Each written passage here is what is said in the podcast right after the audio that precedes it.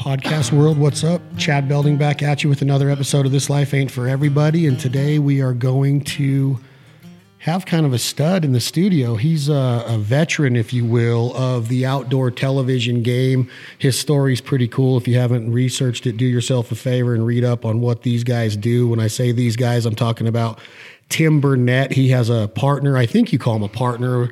I don't know exactly how Remy Warren plays into the solo hunter scheme of things, but Tim Burnett, who was born and raised in the state of Idaho, which is close to where we're at right now, depending whether you fly or drive, you're six hours or one hour. And he grew up in the mountains and he got into the TV game with an idea that you don't see a lot of. It's very original, it's very clever, it's very outside the box. And what I mean by that is that he literally is the only one on the show doing everything for that episode, whether it's the field production, hitting record on the camera, setting the camera angles up, stalking the animal, pulling the bow back, drawing the bow back, letting the arrow fly, harvesting that animal, processing and butchering that animal while the camera's running, packing that animal out, getting it in the truck and driving out of the mountains wherever he might be. So I want to get into it because I'm intrigued because when we go out in the field, we have three cameramen with us, one being a photographer, two being behind, you know, motion cameras, and we have probably four or five, six, seven guys in the duck blind or goose field with us. And it's a lot different, but it's so intriguing and it's captivating because it is so freaking difficult if you've ever put yourself in that position. And I know that I've seen people climb up into a tree stand and mount a camera on a little camera arm or something and, and, and pray that they get the deer on there as he walks under. But these guys are stalking elk and antelope and mule deer and goats and sheep and you name it, Western big game, they're after it. So Tim Burnett, welcome, my man. Thanks, Chad. I appreciate it. It's a hell of an introduction there. Yeah, man. I'm I'm really I'm blown away that that you guys one could even get one hunt on camera. The patience and the the just the overall psyche that you have to have because I know how frustrating it can be when something like Mother Nature doesn't cooperate. The wind direction's not right. The sun's not right. You got too low of a ceiling. It's too overcast. When you're out duck hunting and goose hunting, there's a lot of things that parlay into a successful hunt on camera. We want to keep it as realistic as possible, but I've gotten to the point now to where if it's not, it doesn't have to be dead on perfect, but if I don't have the right wind or I have no wind at all, it's almost, I'd rather go and, and, and, get some environmentals or a sunrise or some, you know, some of the surrounding areas or fly the drone over the town or the camp or whatever. But you guys, it, what, what's so intriguing about it is that failure has got to be the norm in this game. And I'm just assuming this because you guys are you, you can't relive a hunt. So right. I, I, think the biggest the biggest question I'm going to have today, and I, I, I want to get into a lot more than just what you do or how you do it. And I don't want you to feel like you have to give any secrets away, but it just seems like you can't just say, "Hey, here's the camera angle. Watch me stalk this deer," and because you're in and out of trees, you're on your knees, you're standing up, you're breathing heavy. You, I just envision a lot of repositioning of these cameras and going back and forth. And Remy explained it a little bit when he was in studio, but what the the the roots say, you know, if you look into what you did as a kid, you were intrigued with the mountains. Mm-hmm. Is that fair to say? Yeah. You wanted sure. to be in the mountains. I, we lived in the mountains. You know, I mean, that was my backyard. There literally was no, there was no separation between off the back deck, the farm, and then the wild. You know, there was just no separation. And so we were out there all the time. What, what part of Idaho was this in? It's in central Idaho, the Big Lost River Valley. Moore, Idaho is where I grew up. Is your family still there? Yep, my folks are still there, and um, you know, still have the little farm. And but it was it was natural, you know, to, to when you say obsessed with the mountains, of course. I mean, that was that was what your playground was. There was no there was no going to the park and, and playing pickup games of basketball. It was, hey, uh, chores are done. Let's go see if we can find some deer or something. It yeah, but that doesn't that doesn't mean that you get to go into the like. I, getting the permission as a kid to go and spend the night over your friend's house meant a couple mm-hmm. things. Who's going to be there? Have I met his parents before? Should I go sit down? And this is my mom and dad talking. I need to meet his parents. Do they smoke in the house? They had all these questions, right? Right. right. Well, now you're sitting here telling your mom and dad, oh, hey, no. I'm going to go on a mile hike and I'm just going to camp out under the stars and your mom and dad aren't like, no, you're not. There's bears and there's wolves and there's, uh, it, but it, it, when I read up on you, you spent many a nights alone as a kid, a young kid in the mountains. Well, I think my parents mastered the art of feral parenting. So it was like, and I don't know, I don't want it to be, sound like they weren't involved or weren't watching over us, and because I'm sure that they were. But my brothers and I, I think ha- we all have strong personalities and very independent personalities. So when I would ask mom, "Hey, can I go up and sleep up on the mountain?" She didn't care. You know, she I think they had learned to trust us uh, from a young age, and that was just all part of it because my brothers were doing it, and it was just something that she knew that I was was uh, you know obsessed with, and that she trusted that I would come back in time to do chores the next morning. So you're actually going out though, and in the midst of all the wildlife or what could happen in the mountains, mm-hmm. you're saying that your mom and dad are they're not making sure that you're back before the sun goes down. It, I mean, it's dark and you're actually sleeping out there. Is how old are we talking right you now? You got to remember. I mean, the farm culture, growing up on a farm, was different 30 years ago. E- even probably different than growing up on a farm would be now. You know, if if someone grew grew up in the city um, they're not going to really comprehend what it's like to grow up in a in a in an environment and in a living situation where chores had to be done. There was there was a lot of responsibility put on your shoulders that couldn't be overseen or shouldn't be overseen all the time. And so there was a lot of trust built, I think, between the kids and the parents, you know, if the kids were doing good things, you know, and not out partying and farting around. So I think from my parents' standpoint was, um, you know, the, the elements are harsh the winters are, are long and hard. It's just it's just a tough, tough environment. And so when your parents, I think my parents looked at it and said, you know, these kids are capable. They're they're not irresponsible. They're not going to go out and get themselves killed. And it was just a buildup of time that they that they probably just learned to trust that we were gonna we were gonna come back. You know, and and two, it wasn't like I just decided one day, oh, I'm going to go up and sleep on the mountain. You know, it was probably accumulation of years of me and my brothers spending time on the mountain till dark and then being back home and, and doing that over and over and over until you gain that comfort level with, with that spot in that area. You know, I can go back to that spot right now and show you exactly where I used to sleep next to these rocks or in this specific cave, you know, but we just became so comfortable with our yard, our backyard that it was, it was just like sleeping on the trampoline to us, you know?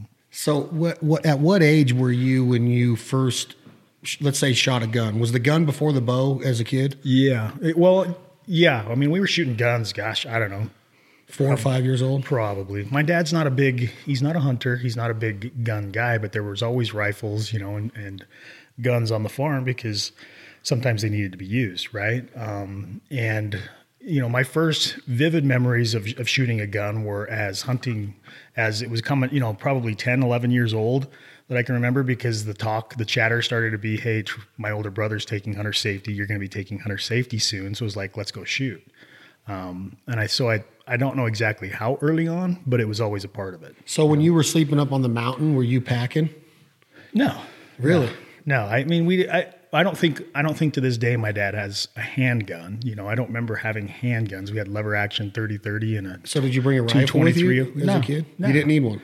I didn't know there was mountain lions back there. you didn't know there was. Well, I mean, you you don't think about it. When you grow up in that environment, you don't think about those things. Just like my buddies up in Alaska, you know, I'm paranoid. I don't like grizzly bears, I don't like brown bears, I don't like the thought of that. And they're like, yeah, it's pretty much nothing. You know, it's pretty much just just the way that it is. So I don't think I was probably too dumb to realize the dangers that might have been there, but it really just didn't cross my mind. You know? So you're growing up on a farm, but you said your dad didn't hunt much. Was there somebody else in your life? Was it an older brother, an uncle, or something mm-hmm. that actually got you or showed you their passion for the actual hunt and the actual harvest? Yeah, so there was always, you know, my older brothers that were kind of into hunting a little bit. Um, you know, and the friends around me that I went to school with and and spent a lot of time with. My uncle was was a, an avid hunter. Uh, what actually got my brothers and I into hunting, like where it was here, this is how you do it. I'm going to help you. Was a, a, retired military guy that moved into the valley. My dad was installing carpet in his house. Um, and I remember my, I can remember the day my younger brother came home with his, his eye. He already had big eyes. We call it, his name's Jeremiah. So we already called him Jeremiah the bullfrog, but like he came home and he was just it's like, you guys got to come over and check out this guy's basement. This is freaking amazing, you know? And he had this whole VHS library of hunting videos. He was a passionate traditional archer, so he had all the equipment to build arrows and fletch, you know, create his own fletchings. He had jigs to make his own arrows. I mean, this guy was dialed when it comes to traditional archery.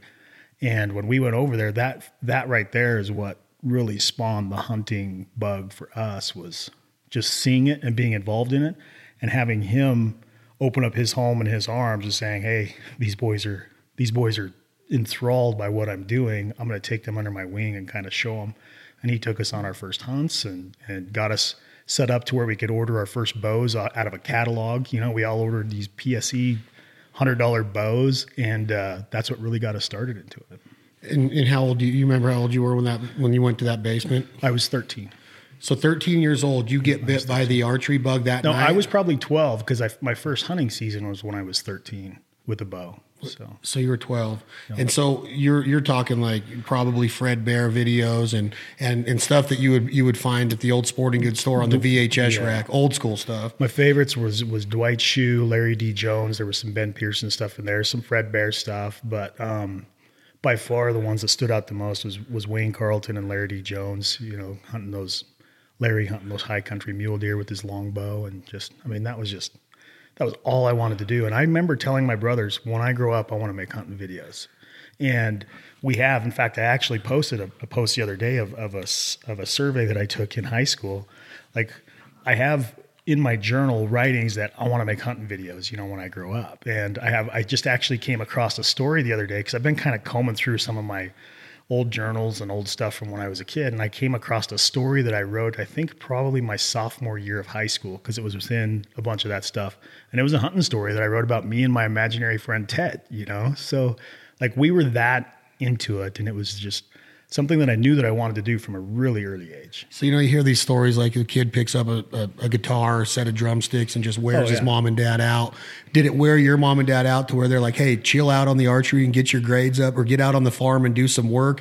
Don't worry about it." Or were they were they supportive from the get go? They were very supportive, um, but they were, they probably tolerated a lot because we were we were taking all of the old carpet from that Dad would bring home and we're cutting it into these animal silhouettes, and we had animal silhouettes hanging all over the farm. You know, every everywhere where there was a haystack or a manure pile or something, it had a, a deer or an elk or a bighorn sheep silhouette, carpet silhouette on it. And I remember we'd go out to do chores. My brothers and I would grab our bows. We'd step out the door and fling at one target, you know, then we'd go and pull the arrow, do some chores. We'd fling at the others. And by the time the chores were done, we'd flung, you know, 20, 30 arrows before you go back in the house and get ready for school. Did you ever get into the competition part of archery, No, shooting or nothing? no. But are you qualified as as far as did that those days doing that kind of stuff get you to the level to where you Mm-hmm. feel very confident with a bow? I don't want makes I don't know what makes you qualified. You know, I mean, at that time we weren't we didn't have sights or anything on the bows. It was all open sight. So we we had this one target. I remember it was my favorite target because I'd walk out and it was a quartering away silhouette of a mule deer that was on the manure pile, and I would like to shoot that thing from 60, 65 yards just because at that I mean nobody shoots at 60 yards when you're a kid.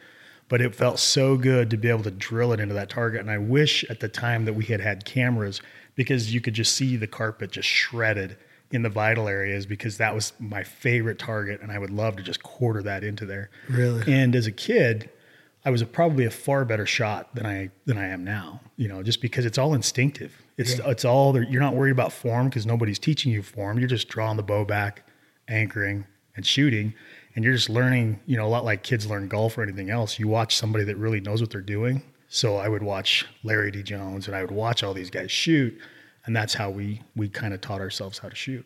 So, in a nutshell, just in layman's terms, to somebody that doesn't understand what you mean by taught us how to shoot, how do you shoot a bow? What is the what are the important aspects of it? Is it breathing? Is it clearing your mind? Is it instinctual to where you just grab it and pull and go? Are both eyes open? Like, give me the give me just the, the short version. I think it depends on how you're taught. For for me and my brother, my my brother Boyd is is probably who I would refer to the most when we talk conversation about shooting.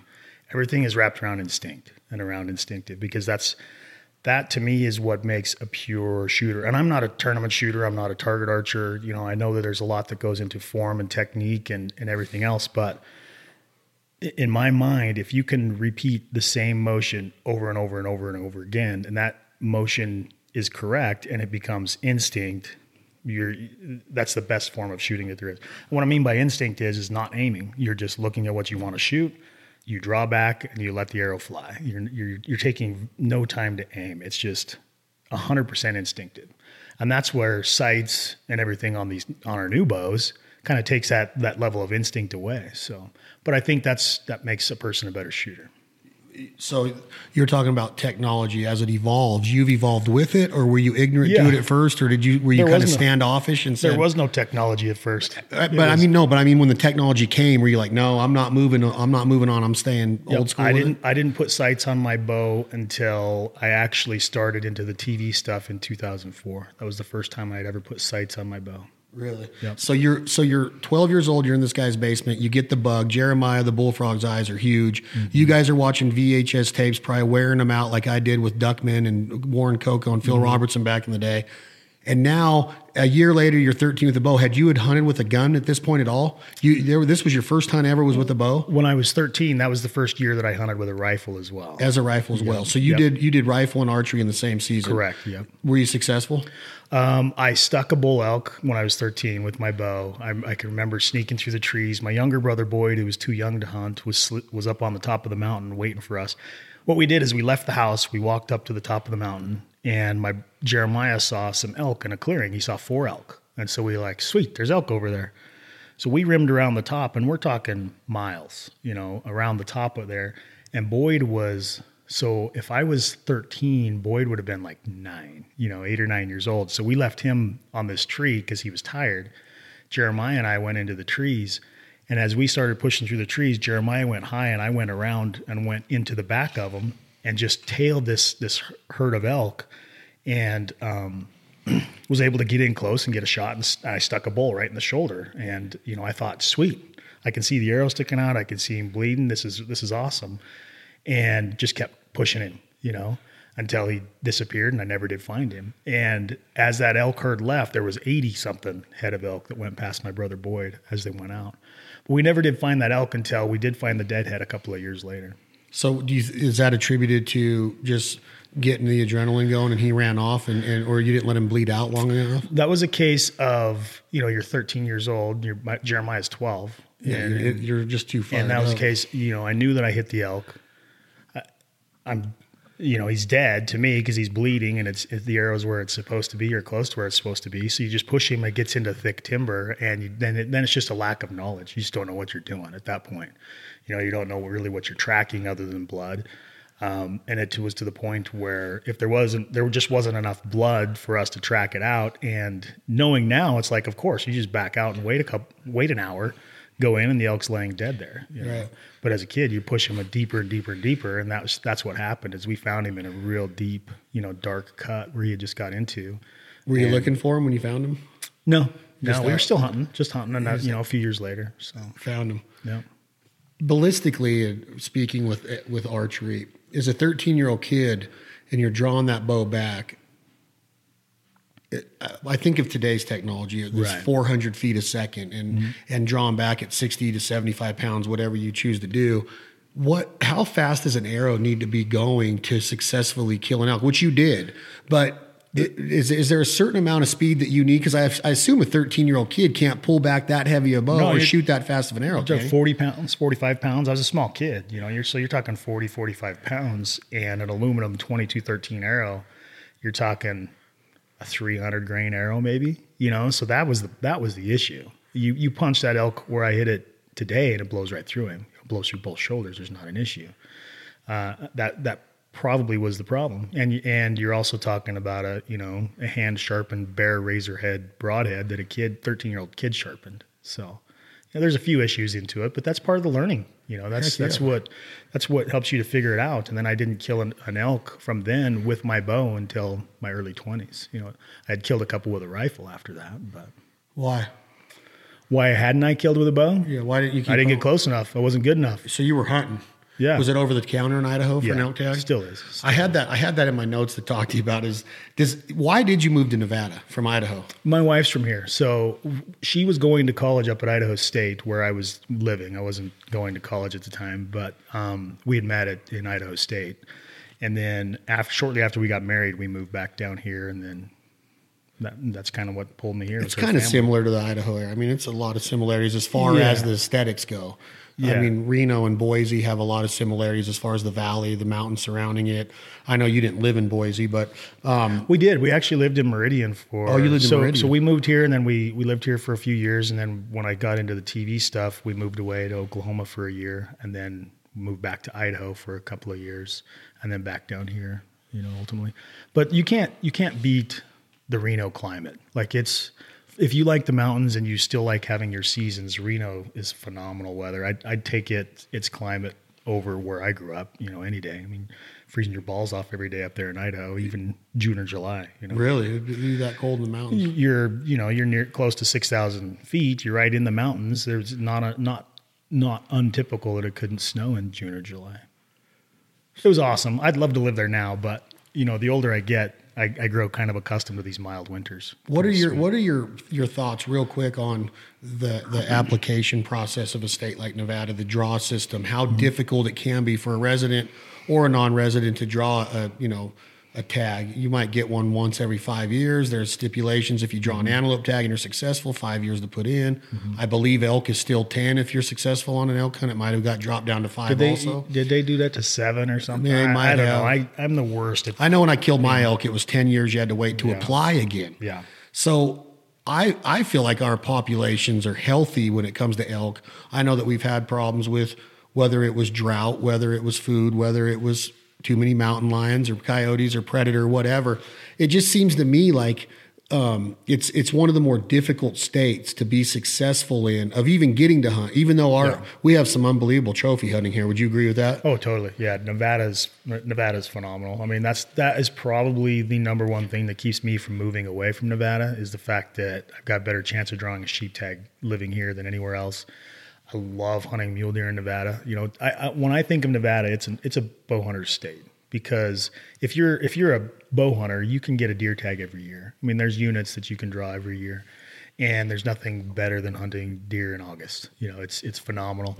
Um, it's it's not a state even if you look at the hunts there's very very few hunts that you can get that are during the rut like you can do up in idaho or in montana or some of the other states so i i i'm kind of hit or miss i like the fact that everything is a is a draw from one standpoint because it kind of raises the trophy potential of the, of the animals it also it also you know that you're only competing with a certain number of hunters in that unit whereas i go to idaho and they may have a limited number of deer tags that they sell but all 15,000 people are in my unit, you know, or they're all in one place, or there's there's just a lot more hunting pressure in areas like that that are over the counter. You know, I think it, it'd kind of ruin the deer hunting here if it went over the counter. For for sure. But do you think when it comes to mule deer, I've heard it thrown around like it's the most sought after North American big game animal there is. Even though there's Rocky mm-hmm. Mountain sheep and deserts and Californias and mountain goats at 11,000 feet and 400 inch bull elk, is it because they're like a ghost? Is it because they're so hard to get on? Is are they hard to field judge or what makes them? Is that true? Is that is that a true statement or is is it is it just something I'm, I'm is. falsifying in my own thoughts? It's true for me. I mean, a big when you're talking a big Like mule- what's big? mule- 180 bigger? No, I mean 190 or bigger is a big mule deer. 190 or You bigger. know, I mean, my biggest deer that I've ever killed was within 20 miles of your house. You know, I mean, that's that's what's awesome about Nevada. No, I think when you're when you say it's the, the most sought after, I think a big a Boone and Crockett mule deer is probably the most sought after because statis- statistically speaking, it's probably the most difficult to get um, of any of the, the species that are out there. Right? I mean, what's Boone and Crockett for elk? I don't know, 340, 325? Boone and Crockett's higher than that. Probably it's probably three. I don't know, three seven. I'm the worst at this crap because I don't care. Yeah, I don't care either. I don't know. For me, it's like uh, to kill a big, big mule deer, you know, which is a big four point big deer, is a lot harder than it is to go and kill a big six point bull elk. To for me, Really? um, Are they harder to stalk? Are they harder to find? Is it a lot? I know it's a lot of ridge time, a lot of glass time, but Mm-hmm. are why are they just are they just not there? Are there not as many big mule deer? I think I think what it comes down to is the easiest. And again, this is just this is just me and my experience speaking here. Is and it, there's there's certainly guys out there that are that I look up to that are um, mule deer geniuses that that I would get would lean to for information on on, on mule deer or, or elk or anything else.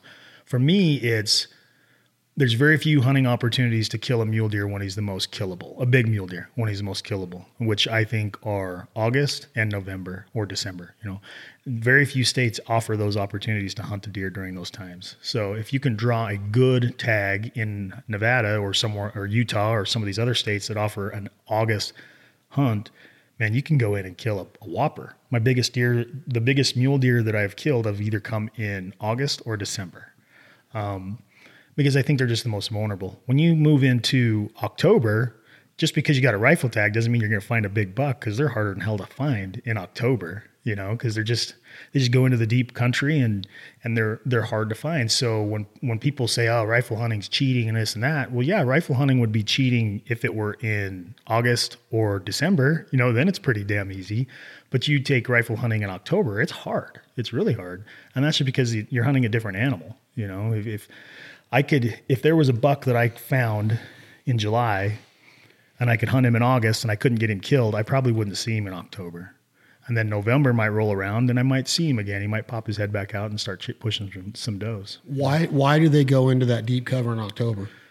Because that's when everybody's out chasing them with rifles. So they're just hiding. I, I, you know, I, they're well, they're obviously they're changing. Their testosterone levels are changing. That's part of how they, you know, they're shedding their velvet and they're they're just preparing themselves for the rut. October is just a different time for every every animal. They're all they're all kind of changing. Specifically with mule deer, you know, in August they're they're kind of laid back. They're a little bit lazy. They're they're thinking about sleeping all day pretty much and then get into a nice little spot, but they're very visible in the mornings and in the evenings. So if you can pattern, if you can find a big buck and you're patient enough and you can pattern him and not bump him, then I think you've got a really good chance of getting him killed.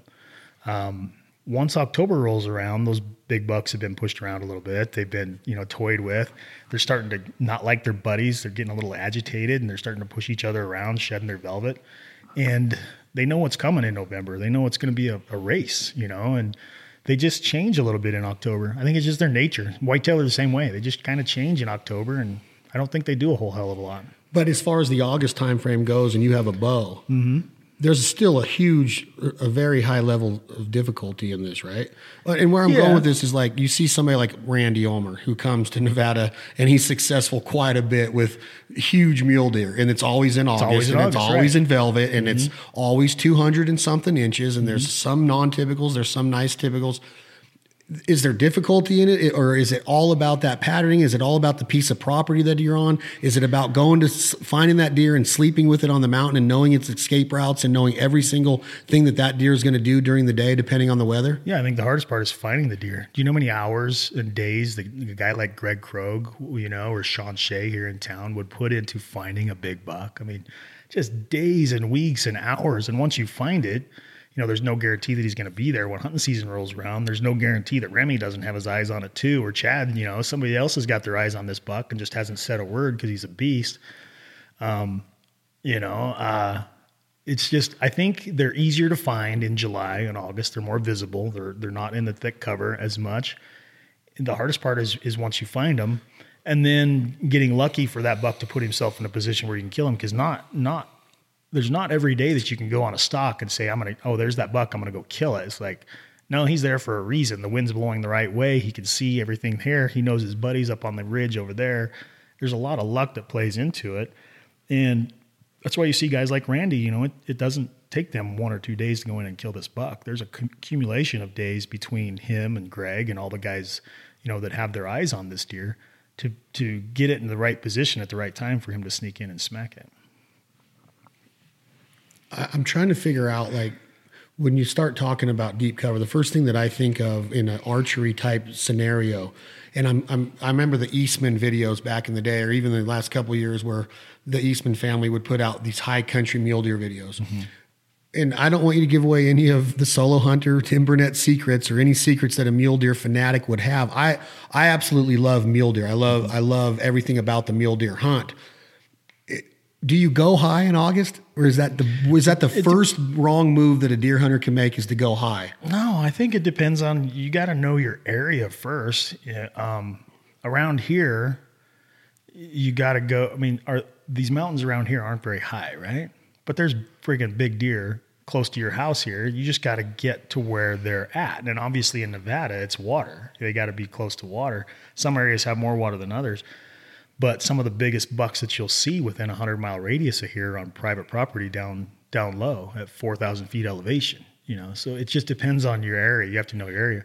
If you drew the tag for the Jarbidge, the big bucks are going to be you know, in Jarbidge, where and, and that's high country. So High they're going to be eight to ten thousand feet. Does there have to be does there have to be buckbrush around? And for people that don't know what buckbrush is, there is a such thing, and I don't know if that's the scientific term for that bush or that brush, but you see mule deer eating it a lot. Do you is that one thing that you look for when you're in your scouting missions? You know, they, I mean, their browsers are going to eat a lot of things. Um, I don't pay a lot of atten- attention to vegetation. I when I'm hunting for a mule deer in August, I'm using my eyeballs. I mean, because they're visible. So I'm spending a lot of time as this as it's getting light in the mornings, and I'm glassing the snot out of everything that I can. Midday, I'm probably not gonna not gonna penetrate that mountain too much unless I, you know, if it's during season, then I I will. I'll get to certain points, but then in the evening time you're positioning to a different part of the mountain so you can see a different part of the mountain um, it, it's it's just a lot of spending a lot of time the way i do it um, is just spending a lot of time with your glass and just picking the mountain apart until you've either decided that there's a, a buck that you want to go after or you've kind of eliminated the, the chance that there's a buck in there and you move to the next range. So you pick a vantage point and you have your binoculars with you, and then I assume mm-hmm. you have a tripod with a spotting scope on it to get a better look at a deer that you think might have potential. Mm-hmm. When you're in your binoculars, are they on sticks or is it something to where you want to be as steady as possible? Because a guy like you, and I would assume, like my brothers do, they they're not like me. I have ADD so bad that I can barely glass for 30 seconds, let alone even if like when I'm glassing a, a mallard feed or something in North Dakota and there's 10,000 of them, I mean, I could stay in the glass for like five seconds. But to be comfortable is key, right? So, are you on sticks or a, a monopod with your binoculars, or are you just freehanding them? I know that sounds like an elementary question, but I, Right. in my head, I'm like, you could be there for an hour or two on, on that Yeah. on that first uh, in those glass, right? It depends. You're you're hunting, man. I mean, if you're if you're if my if I pull my truck up and I can glass the side of this mountain, I'm going to pick it apart. If I see bodies, then hell yeah, the tripod's coming out, the the spot and scopes going on there until I can eliminate the fact that there's no big buck there or there is a big buck there. If there's not, you know, then I'm just moving on. Um, I think it's I think you're just hunting and you're playing each situation and what's thrown at you. You just gotta have to you have to be able to make a decision of what you're to do at that time. So if I'm not seeing any deer, I'm not to waste the time to pull out my spot and scope and spotter and look around. If it's that prime time of the, the morning when the deers should be sticking out like a sore thumb because they're, you know, they glow with the morning sunlight and I can see the entire this entire basin. I'm going to move on to the next basin and do the same exact thing. Um, in the midday, that's when I'll spend a lot more time picking something apart. That's when the tripod will come out, the binoculars will go on the tripod, and that's more when I'm gridding in an area and I'm going to spend some time during the middle of the day when the deer aren't moving. That's when you're trying to find something that's in its bed, you know, or that's not as as visible. Is when you really need to have that stability, and that's that's when you put it on a tripod and, and pick it apart. Um, but those early morning, late evening hours, you're kind of you're trying to trying to cover a lot of country and trying to take advantage of those deer moving around because there's going to be a deer on his feet. It might not be the deer, but by seeing a deer and getting your spot and scope up there, then you got a better chance of finding the deer that's bedded down 30 yards behind him in the brush. What's the first thing that a guy with your experience and knowledge notices on the deer and not just a deer? Is it the depth of their forks? Is it their length? How do you field judge a mule deer? And how close do you have to be to really get within, you know, eight or ten inches? You know, I, I remember Yeah, Tony yeah. Grimmett and the and all the Arizona, you know, and all the the field judging of an antelope. You got to be like eighty. I can't field judge an, oh, an Oh, yeah, antelope if, I, if I'm not fifty yards from it. They're so hard. So, what about a mule deer? Is it is it easier? So I, I don't get caught up in score at all. If I see a deer that ha- then I'm like, well, it's got a cool frame. I'm not counting points. I'm just like, oh yeah, that's it. If if I see a deer that that you know that you know is a big deer, and you know it's a big deer, and I, and I don't care how many points it is. I don't care what it scores. If it's a big frame and it looks awesome, I'm gonna be like, yeah, I want to go chase that deer. If it's preseason and I'm looking for the biggest deer in my area or something unique or special, which, you know, sometimes I'll find a buck like a few years ago. The last time I had an archery tag for mule deer in Nevada, I found a buck that wasn't the biggest buck that I found, but he was the most unique. He had some inlines and he branched off of his, uh, you know, off of his forks instead of like a normal four point buck would. And I, I just wanted to go, wanted to hunt that deer. So I think it's just a matter of what, what, what flips your trigger. You know, this, this last year in Idaho, I found a big, narrow four point buck that I was thinking was going to go, you know, mid 180s, high 180s. And after I ended up killing him, he's barely 170, but that buck was friggin' awesome. You know, I mean, it was just a cool frame, really cool deer. And there was other bigger deer that I had found they just weren't as accessible. They weren't. They didn't really turn me on like this deer turned me on when I saw it. So it's just it's all personal. I mean, there's guys like Jason Carter, you know, Greg Krogh, and all.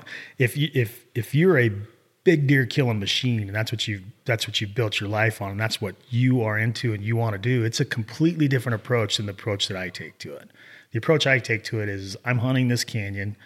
I'm going to find the biggest deer that I can. I'm going to go kill him. I think the approach of true professionals and guys that are big buck killing machines is they'll get to a canyon, take inventory, Yep, it's a big deer. They'll go to the next canyon, take inventory. That's a big deer. They'll go, and they've picked the entire unit apart. They've checked all their trail cameras, and they've compiled it down to, whoa, we got us a friggin' 240 inch buck here. This is all life is about for the next until that deer's killed or until we hear that somebody's killed it.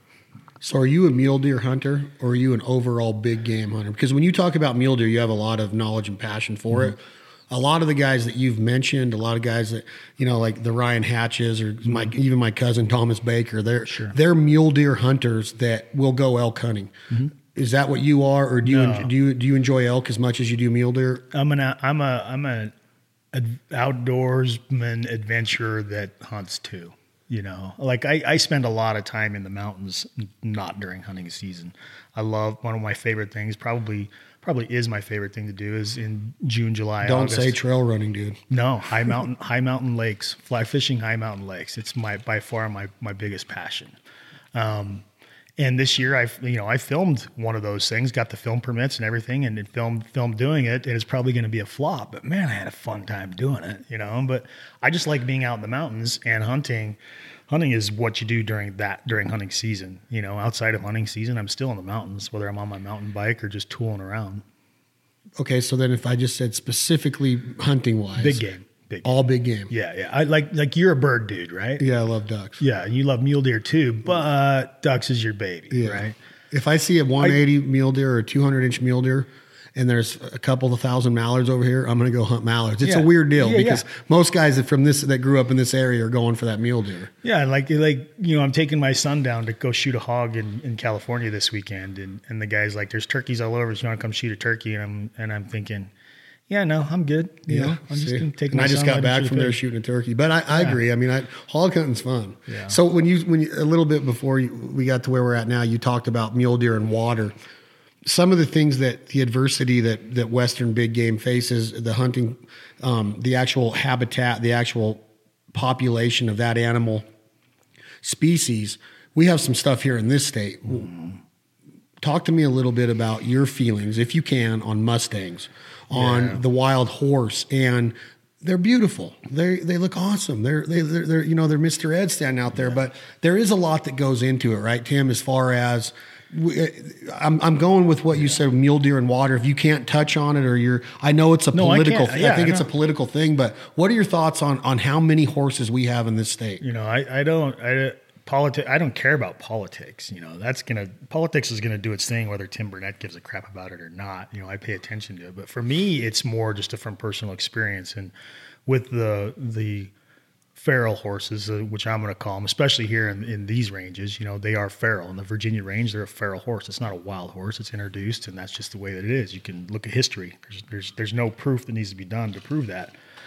But I grew up training wild horses that people would adopt from Nevada, bring them up to Idaho, and have my brothers and I train these these horses to become, you know, pleasure riders or Western horses or whatever. And I loved those horses. Like there was some of those that we worked with that were just incredibly smart, you know, just athletic and just amazing horses. And there were then there were some that probably should have just been turned into dog food, you know. Um, but like I had a have a real passion for the wild horses because of growing up like that. I come here to Nevada and I hunt and and even within here, especially there's a lot of very limited water holes in some of these units that are close to us.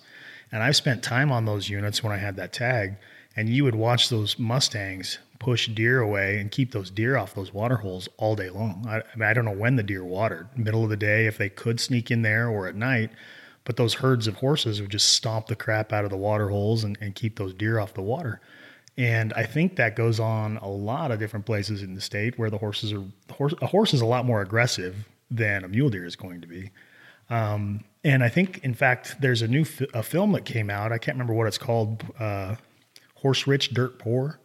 That the state, I don't know if the state produced it or who, who produced it here in Nevada, but it kind of goes over the a lot of the situations that we have because.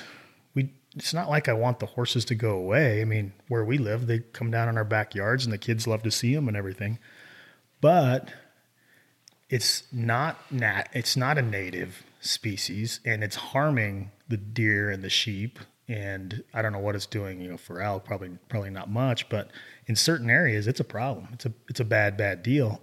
And unfortunately, it seems like the horses are winning out. You know, the, And, and then being a non-hoof species, probably they're, they're the only non-hoof species of of animals in our mountains. Not cloven. Not yeah, not you know what I mean. Not whatever they call it.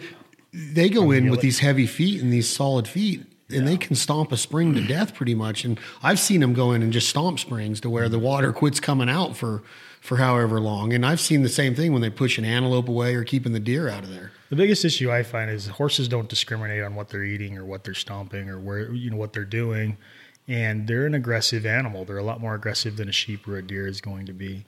Um, you know, there's you you like to think that there's plenty of habitat for everything out there, but uh, the deer numbers in in most parts of Nevada aren't that great to begin with. There's there's just those few units and few areas where the deer numbers are are really solid, but for the most part, in a lot of these little little microcosms, little pockets, there's not very many deer. Uh, Behind my house, we used to see I used to see bucks up there all the time and lots of deer.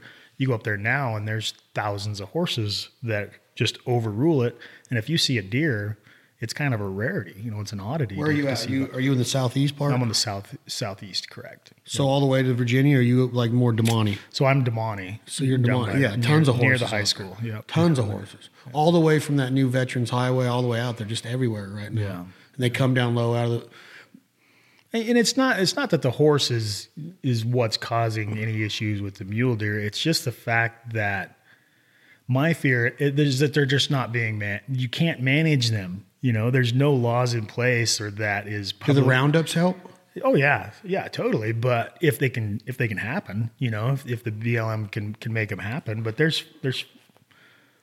We, Remy and I had a meeting with the uh, with NDOW and with, with the BLM combined, you know, to, to kind of talk about some of the issues that we had and what, what we felt like we could do with our platforms to to help with the cause and everything. And, and Remy's done a few things, and it's like if if the money was there and the resources, you know, the, the the people and the places to put the horses or things to do with the horses that was publicly sound that peop- that everybody agreed with was okay. Yeah, there's a, there's a lot of solutions that can be done, but the problem is is not everybody's okay with with everything that would have to take place for that to happen, for the horse populations to be to be you know um, strong and and and that's the thing is the horses are their own worst enemies too. They'll eat themselves out of house and home be, long before they'll ever you know, move into different ranges or anything, they'll starve to death. A horse will, a horse will stand and just eat all of its food and then stand there and wonder where's the rest, where's some food? You know, they'll starve to death. Where does this problem take place in Idaho as much as, as bad as it is here? Uh, I don't think there's there's certainly not nearly the amount of wild horses in Idaho as there, but I think if you look at numbers, and I, and I, don't quote, I don't, I'm not a horse expert, and I'm not, I don't know the numbers. This is all based on stuff that I've read and I've seen and, and everything. There is the numbers have skyrocketed, you know, with with with no way to manage them, no way to have them rounded up, and the, the demand for these wild horses isn't what it used to be. I mean, we used to train dozen of them a summer. You know, I, I doubt people are adopting these horses anywhere close to the numbers that they that they maybe used to be in the 80s, 90s, and you know whatever. But I just don't think that there's enough interest in them other than oh they're pretty you know they're the wild horses. I just don't think there's a economical demand to have them there because you, you don't want to hunt them you know? They're, they're not a, a resource. They're they're just a uh, not a nuisance but there's just there's no value to them really other than aesthetic value and you know history of, of how they were, were released and you know the history of the united states but there's no economic advantage to having them out there. So that's what that's what part of what plays into the difficulty of how the heck do we manage these animals? You know, So how do we though? Like, is is it is it too sad to say that some of them have to go? Is the is it is it will there ever be a bounty put on a wild horse, or is that so politically off the end of the spectrum that you can't you you could never even think like that? yeah, I, I don't ever want to see them, you know, as a as a huntable, you know, in the big game regulations as something to go hunt. Those conversations have taken place. You know, Yeah. I don't want to see that. Um, I still want to see wild horses when I'm out tooling around on my quad and, and different things. But the reality of it is, is, is they're multiplying, and the, the climate is so mild and so neutral here that they can, their their numbers are just exploding, and but there's nothing, there's no demand for them like used. I mean, you, you used to be able to. Uh, I, I don't know. I just don't know what the I don't know what the answer is because but it- it's a farm. It's a farm animal, right? It's a utility animal that is used on farms or whatever. But uh, but as society is as as we're evolving, it's it's not it's not needed as much as it used to be. So it's it's really hard to put a put I guess a, a value on what a horse what a wild horse should be be there for. You know. Yeah, I, I- don't think that they're serving a purpose at all out in the wild. Is the gist of what I'm hearing you say, and I'm not saying other that than you are. other I, I think there is a huge value to someone coming to the united states or to nevada and, and being able to drive the roads and be like there is a wild horse right there you know or a wild mustang whether it's wild mustang or feral or whatever else i think there's some value to that right i think there's some there's some some things that are inspirational about that because to me i think of the old west and how you know the country evolved and how those horses came to be here there's there's more to the to the story than just the horses. It's every a lot of everything else wrapped around it. So i like the fact that they're here for sure. I mean as a kid like we would drive up towards Challis and try to find the wild horses because that was one of the few places where we knew that there was wild horses. When we saw them it was like this was the coolest thing in the world. We saw wild horses. So i, I don't want that to go away but Is it kind of the same way a Native American? I didn't mean to interrupt you, but Sure. is it the same way that a Native American would have looked at buffalo? Maybe, maybe. Other than they looked at buffalo as a food source. That's a, that's the difference. Is a, a buffalo is a food source. What a- about the coyote? Because that's a spiritual animal to the Native Americans too. Now, are, but are native So- coyotes are native? coyotes? Kind of the same thing, and we're just kind of seeing that re- revert back to the same situation as the horses, right? If they don't want to allow coyote hunting, which they're trying to push hard against, right? Right. What's going to happen to the coyote populations? It's gonna be out of control. It's a dog. They're already out. there's of control. no there's no other value to a coyote other than to a coyote hunter, right? So to a horse, what's the value to a wild a good horse point. other than to a rancher? But rancher's got his five thousand dollar quarter horse. He's not going to replace his a rancher or farmers aren't going to replace their quads and their side by sides and their trucks with horses because they don't need to. You know, fifty years ago they might have needed to. They don't need to today.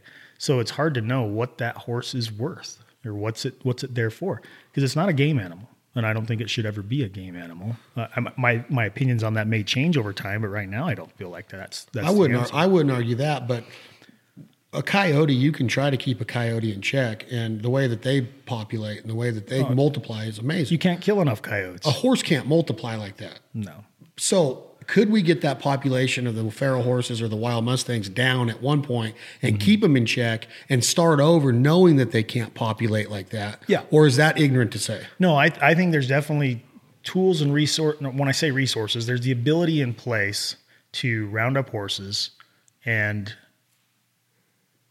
move them. You know, whether you're moving them and they're going to a, a factory in Canada and they're being turned into glue and dog food and whatever else, you know, as, as crappy as that may sound to some people, but at least there's a value to them. At least they're being used and they're not starving to death in the Virginia range here in, in Reno, you know, at least there's some value placed on them. And when there's value placed on an animal, then it'll be protected. If, if there's no value on it and it becomes a, a you know, a, a bounty, you say, or whatever else, you can go out and kill a hundred of them tomorrow. You know, I mean, you could, you could go out and, and lay them down, but I just don't know. I mean, it's, Well, it's you, a, ha- you have a weirdest you have a sentimental value to horses, but you also understand that they need to be controlled. Dave Stanley, who you met earlier, Mm-hmm.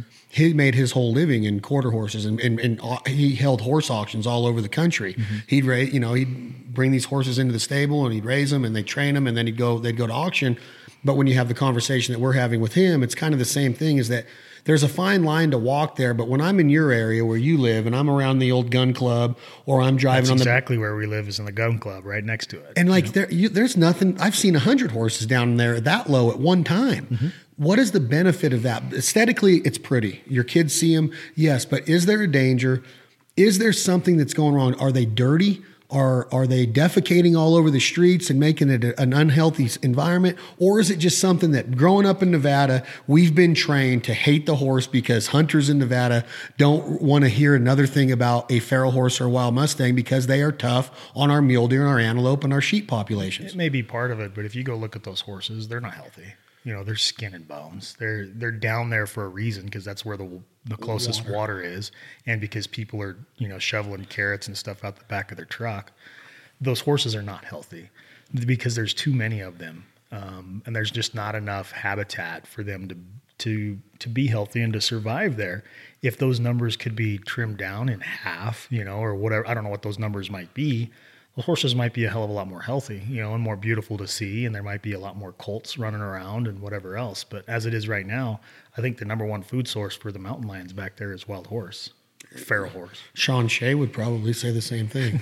I've heard some stories about some of the some of the things that some of the the cougar hunts that there there's actually a mountain lions that were nicknamed after the horses and stuff. So there, there's a there's a crazy amount of horses in this state. I just made the drive from from Reno to Yerington and mm-hmm. going from Fernley, I went the I went the old school way. Mm-hmm. Out from Fernley to Silver Springs, it's amazing how many horses are in that range. They're they're everywhere out there. But on the on the kind of the same deal as a as a hunter, one of our responsibilities that we always talk about, or you know, one of the big initiatives eh, that I'm you know I'm really into is getting new people involved as far as future generations, whether it's your kids. If you weren't a hunter, just like you when you grew up, your dad wasn't a hunter, but this guy that brought you into his basement got you into hunting. If in Nevada with the water situation, Tim Burnett has a, a, a- an opportunity to introduce somebody to archery hunting big game in the state of Nevada. Is it a no no, an absolute anti religious, the, the religion of archery hunting to set up on a water hole? In a state like Nevada, is that a no no? Is it spot and stalk only? And does it drive you nuts to see a blind or somebody that's actually found a water hole where you know the animals have to go because there's not many of them? Is that a no no in a state like Nevada? Uh, I don't know.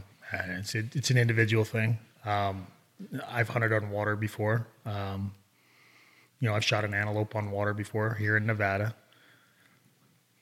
I haven't hunted over water here in Nevada since. You know, um, I I don't do it here in Nevada. I, I do it in Idaho. I, I've done it, sat on water holes and different things.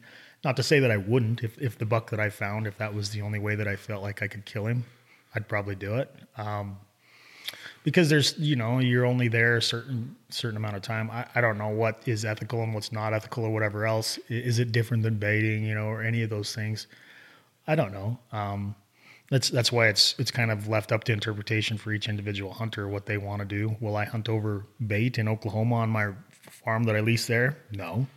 You know it's just something that i don't personally want to do will i hunt over bait for a black bear no because i've done it and i don't like it you know i've killed a bear over over bait i don't like it and or i didn't like it and so i haven't done it since Was it know? cereal and honey, or what? What was in the barrel? I don't even know. I don't even know. Was it in Um, Canada? This was in Canada. Yeah, this was actually in um, New Brunswick, Canada. New Brunswick. Yeah, the cool thing about that was I was able to go to Boston and go out and know, throw in some lobster pots and actually have a great time with my buddies out there before we drove up there and, and hunted bear. And you know, I'm not going to say that's right or wrong or anything else. It's just not for me. It's not not my thing. Um, so is Would you ever see a bear in Canada if you had to spot and stalk them? If if you Probably not.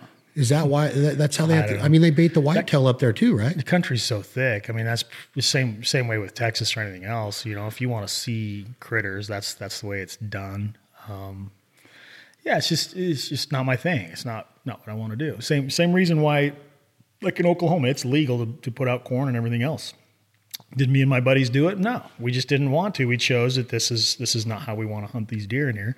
So we played off of everybody else's feeders, you know, in between or whatever. So it, you're kind of still playing the same game. In the game that we're in, that we make our livelihood in, I will be the first one to say that it's the, the hardest thing for me to watch on a TV show is a Canadian baited black bear hunt. I, I, I don't get them. I understand it. I'm not saying that you shouldn't do it. I just when I watch it, I'm just like, man, it's just it's, it's But there's some guys out there that that's their that's their jam, man. You know, Really? they, they love to see. And, and the cool thing about it, about a, a baited situation or you know a water hole or whatever else is, is is if you can do your if you can be still, those animals will come in and they'll be relaxed. And you can see them interact with each other and, and in their environment in a totally unmolested, unstressful type of a way, and that's cool. That's really cool. You can let the bear turn or whatever it might be turn, and you get a completely ethical shot and, and make an ethical kill. So a there's a lot of value to that. And again, you can be selective too. When you see a, a, a big boar on the hillside at 400 yards away, standing next to a sow or whatever else, you may you may not be able to have a, a close enough look to tell which one is which. You might shoot sow, or you might shoot a small bear. When you get up there, you're disappointed. The the baiting, at least you can size it up, measure it. I mean, there's definitely a lot of value to that. From a from a just a sheer and take the take the filming and everything else and throw it out the window. From a sheer hunting standpoint i don't enjoy that you know? I, I love sitting in a tree stand for for whitetails love the crap out of that. I just don't like sitting over a bait. It's Why? just not my thing Could you tell me why? Is there a reason? why don't some guys like blondes you know why don't some guys like brunettes But are, but is I it too know. easy for you because you know they're coming there because that cereal's in that barrel? No, because it's not easy. you It's not easy. I mean, the bear know the, the, those bears have been there long enough. They know when you're in that tree or not. They know? do? I mean, yeah. There's been st- there's been know. Those videos that I've are- seen where like 30 of them come in one pro- by one. They gotta know that there's somebody there. Those things are so friggin' smart. so they trust you then that you're I'm not going to smoke them with an arrow. But again, I'm not a bear. I'm not the expert. You know, this is just my perception. So everything that I say probably pisses half the people off. You know, whatever else. And that's that's the thing is is like I don't profess to be a pro, pro about anything. This is just my experience and what I do and what I don't. Uh, Do you just- enjoy bear hunting at all? You said that you don't like going to Alaska and hearing about a brown or a grizzly, and your friends are like, "Yeah, that's nothing." But do you enjoy bear hunting as a sport? You know, I've I've killed three bears, and I, the one was you know I had to kill it, type of a thing. So I wasn't. Even, I was hunting deer, so that really I can't even really say. I've killed one over bait, and one you know you see it and you shoot it with a and and so I'm not going to say I'm a I'm a bear hunter. It's it's just not my jam. It's not my thing. I, I don't feel the need every spring to have to go out and chase bears, you know, and, and kill two bears up in Manitoba or whatever those guys are doing. That's just not my thing. How old are you, Tim? I'm 43. We're the same age. Nice. So you're 21 years old. You haven't killed an elk with a bow. You've been unsuccessful. You've killed a couple with a rifle in the state of Idaho. Mm-hmm. You got a brother named Adam that's younger than you. He's four or five years younger than you. He's looking up to you as, as you guys are coming up now. You're his idol now. Are you guys going out to the Sears Roebuck Company down at the mall in Idaho, the closest store you can to your remote home, and getting a video camera with a VHS tape in it, and you're starting to film your hunts now, knowing that that story that you wrote when you were five or six or seven years old is now maybe I'm I'm addicted to this. I'm gonna make hunting movies. Is it start then? Now I want to start getting into this solo hunter deal because this is the most interesting thing Yep. about you to me with my short time and knowing you as an individual and a potential friend. What you do with your show is really, really freaking badass. So does it start right then when you're 21 or did it start before that or did it, did you, was it right in the college years? How did, how did, when did the video camera pop into your hands? Did you did you really say Sears Roebuck? Yeah. You did.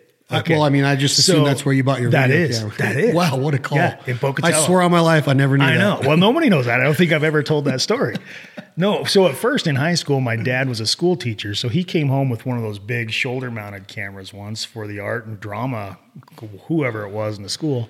So we had played around with that a ton when we were in high school and junior high. And I was always up with it up on the hill trying to film different things. But when I got out of high school and started going to college, the the first thousand bucks that I made, I remember it was nine hundred and ninety four dollars and some change. I went to Sears and I bought a Sony Hi eight video camera, and I think I bought one tape because I, I didn't want to spend over a thousand bucks. So I got the camera and the tape for like nine hundred and ninety five bucks. And that's what I started filming my hunts with. In fact, the first episode that I filmed for another show that went to air was with that Sony Hi 8 video camera. Um, it went to air on the Sportsman channel. So at that time, you know, you're 19, 20, 21 years old. Um, and that's when you just start. That's when I started filming everything. I'd go go home on the weekends and I'd hike up behind the house and I'd just film elk and deer and everything else that I could with that camera, just getting to know a camera. And at that point, I'm not filming myself. I'm just filming what's around me.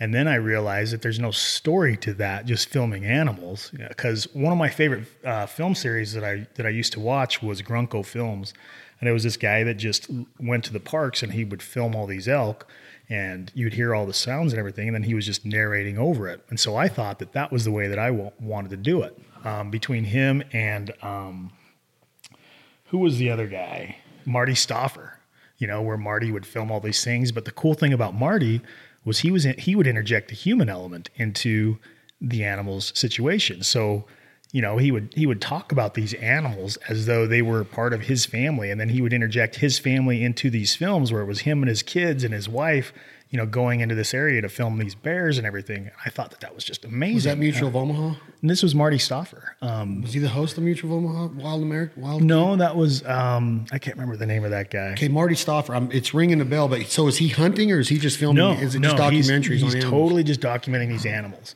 and he's he's in a way it's probably kind of liberal esque because he's humanizing these animals in a way, but at the same time he's using he's telling he's bringing his own family into the story and into the situation, and um, just kind of more as just an adventure, just of kind of this showcasing the animals. This is what it was, and I was enamored by by how he did it, by how he voiced it over, and, and the story that it was. That just drew to me. And at that same time, you know, you're starting to see hunting television kind of come out with TNT and and ESPN had some hunting on it, and hunting television was completely the opposite. It was it was weird to me, you know, but it was hunting, and you could see hunting. So I kind of I feel like I got my style more off of what Marty Stouffer was doing, and more off of what um, you know Grunko films and and some of these other old films that the old timers were doing, and that just kind of that's just kind of how I how I took to the production end. And this is 20 years old. You're in college right now. Oh yeah, yeah. What are you studying? Um, I was living in a college town. We'll just say I made it through one semester of college, and that was it. So how are you going to make a living? Uh, In your mind, what are you what are you going to go do as a, as an adult now in your early 20s to get a paycheck? Is, so it- was there a paycheck? No, at that age, at that age, I didn't know people made a living doing it. I, I was ju- I was going to run a keep working at the carpet store. I was going to manage the carpet store. You know, Your dad had a carpet store. No, when I went to when I first went to college, I went to work for this carpet store when I was going to school uh, installing because I had grown up, I knew how to install. So my older brother Troy was already there working, and so I just went to work installing. And what had happened was I got to become pretty good friends with some of the salesmen, and I would moonlight, and they would pay me twenty five bucks a pop to go and measure their jobs that they would sell. So they would sell a house full of carpet. Well, I would just go and measure it out. I'd make 25 bucks just for measuring the thing.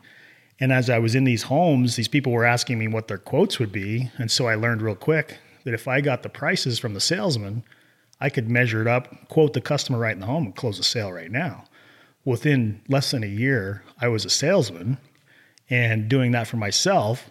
Next thing you know, I'm making a potload of money, you know, doing a, a great, great job. Well, I, I didn't want to go to school at that point. I figured out how to make money, you know? Right.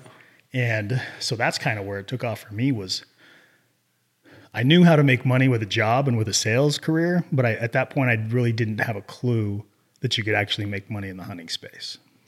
So you film you're filming you're a videographer now for another show not full time but you, you when you get out of college you had some opportunities to be a cameraman? Is No, it- no, you didn't? No, this was after that was that was a long. that was long Yeah, after. yeah. so did you continue all the way from your your your carpet store your carpet company job?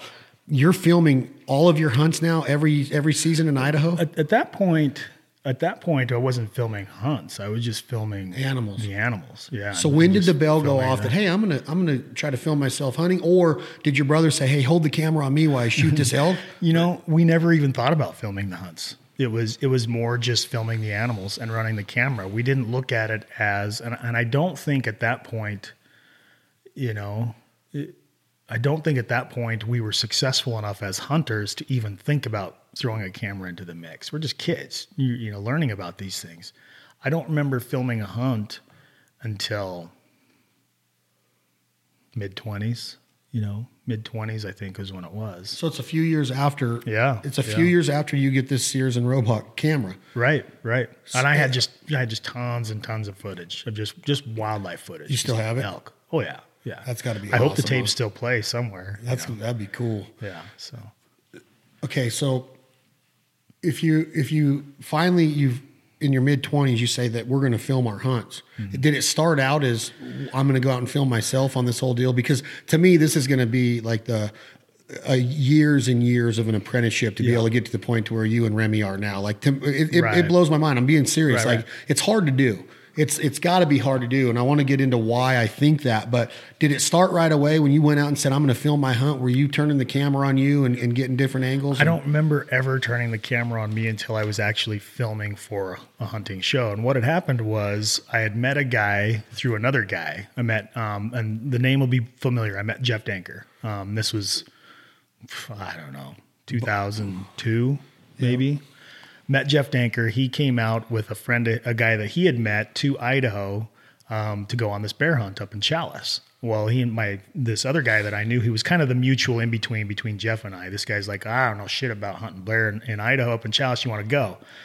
And so I said, sure. And so he says, well, why don't you come up and you can film film Jeff, and then we'll just go on this hunt. Well, when they came to my house, we met him at my parents' house up in Idaho, and I got to know Jeff, and we hit it off right off the bat. You know, a younger version of Jeff was a pretty fun dude. You know, just pretty lively, great personality, and we hit it off right off the bat. And Jeff was like, well, I don't, I don't care about killing no bear. Why don't I film you? You know, and so he went up. We went to Challis, and he filmed me hunting hunting these bears, and we decided we wanted to do it off the ground and o- over bait, but we're sitting on the ground. And I can remember the bears coming in, and and nothing ever went to the bait. We never killed a bear, but I kind of struck up a friendship with Jeff at that time, you know. And he was starting a show, Buck Ventures, that was going to air on the Sportsman Channel at some point in time.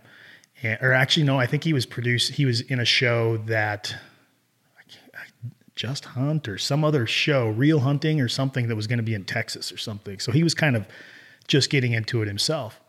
So we struck this this friendship and communication that that lasted a couple of years, and then I was able to become a part of Buck Ventures, and we so he had Buck Ventures before he had Major League, Correct. with Duff Yes. and Chipper. yes yes he was part of another show. I can't remember what that was. He you know he maybe can write in. He has whatever. Buck. He has Buck Ventures again Correct. now, though. I mean, that's what his main deal is now. Yeah, yeah. So, you, so now you get on with him on this show Yep. called Buck Ventures. Correct. And that we went to the air on the Sportsman Channel the first year, I think in 2004, I believe that was. And so I went out to Oklahoma and, you know, met the rest of the guys and, and did some whitetail hunts. And that's when I first started hunting whitetails was at the same time.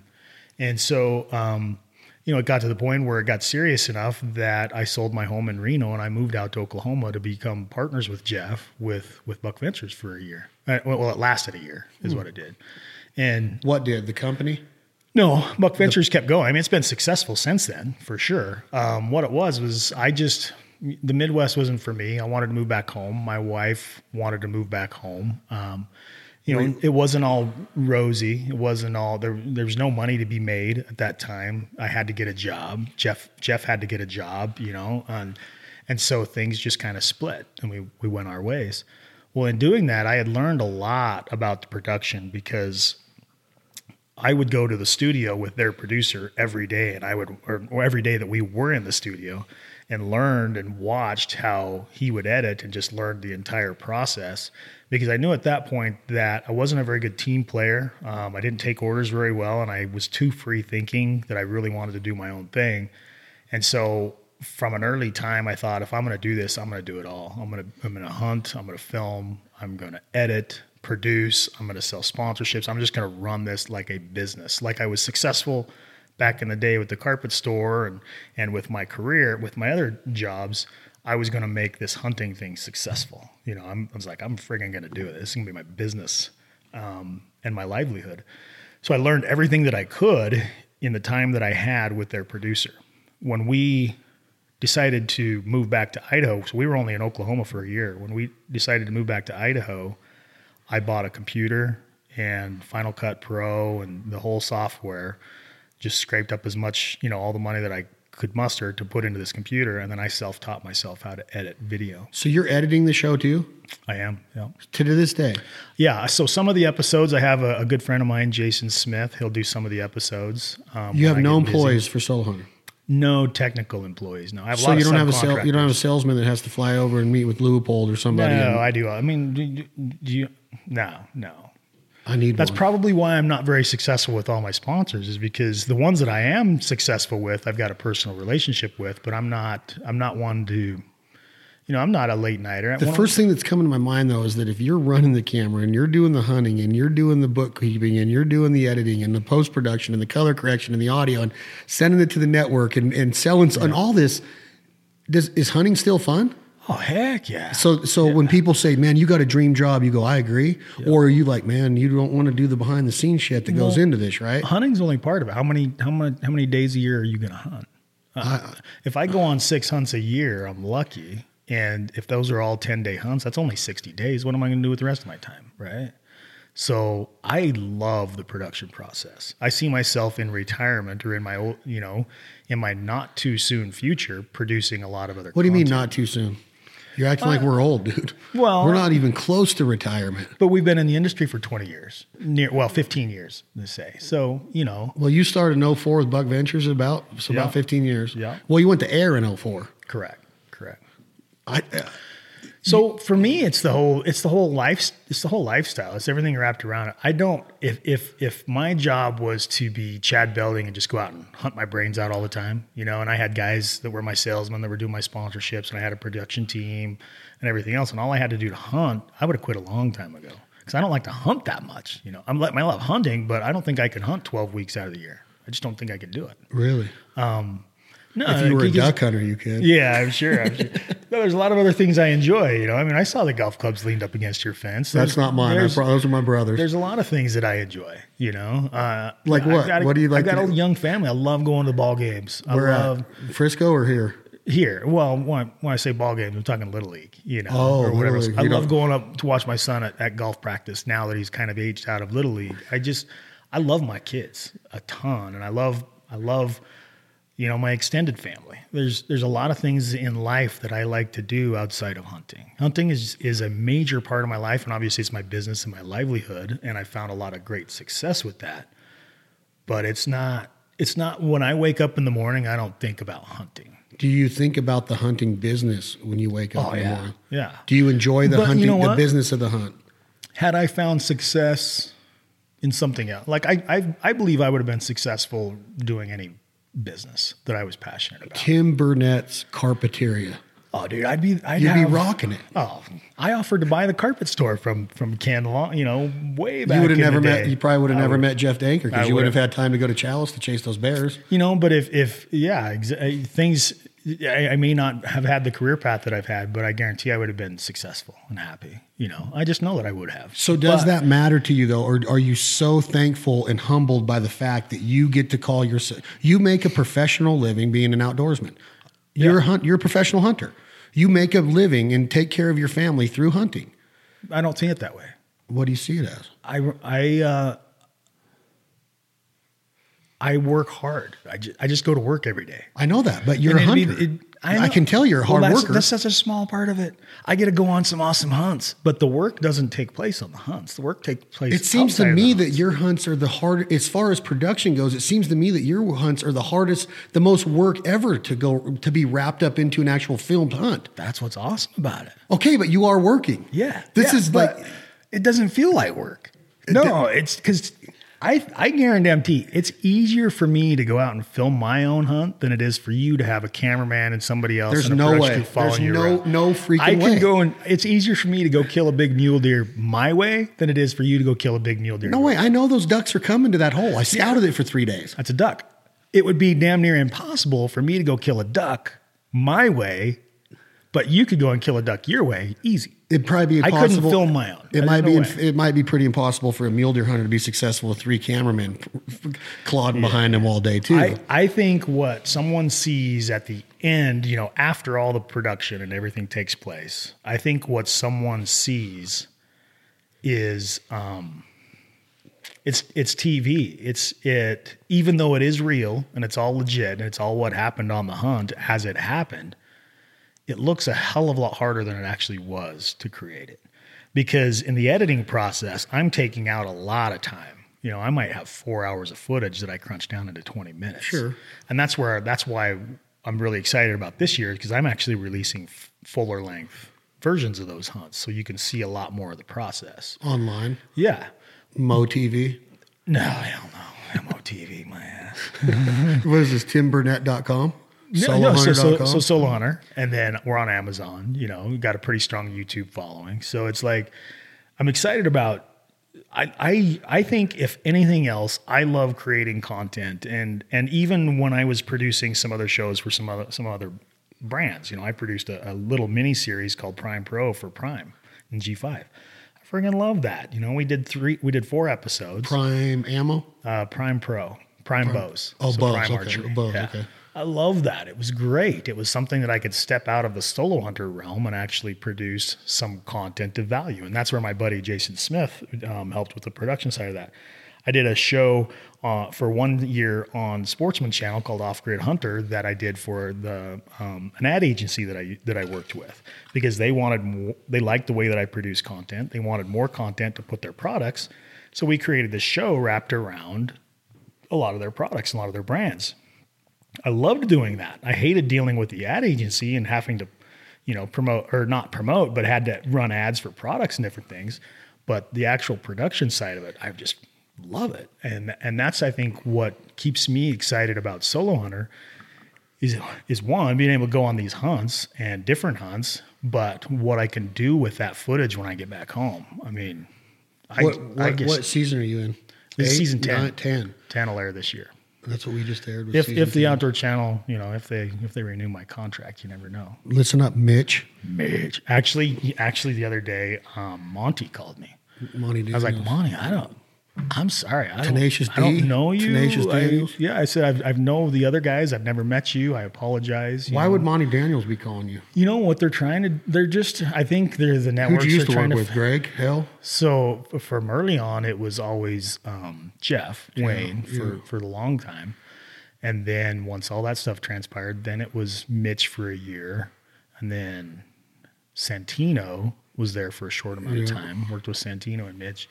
And then Sant- now it's uh, Monty, I guess. And Monty's been there for a long time. He was with Sportsman. I mean, I just, way don't, I just don't, I don't He's from Milwaukee. He's from him. the corporate office of Sportsman Show. Seems like a good dude, but you know, I'm, He's I'm the type that, and even with a lot of my sponsor contracts, and sometimes it gets me in trouble, and, and sometimes, and most of the time it works great. Is, is I just like to do my job, you know, and once something works, like I understand the outdoor channel format and platform really, really well. I know how to produce my content when it's due. I know what what they need, and it's a process that that I just got down pat. So I don't want to screw with that. Why? you know? Why would you have to? I don't get what you're trying to tell me right now. Um, I wouldn't have to.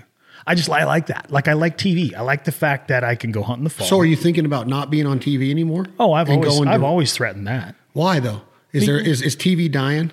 No, no, TV's well, yeah. I guess it depends on how you look at it. You know, the numbers they're giving me, yeah, they're in 10 million less households this year than they were last year.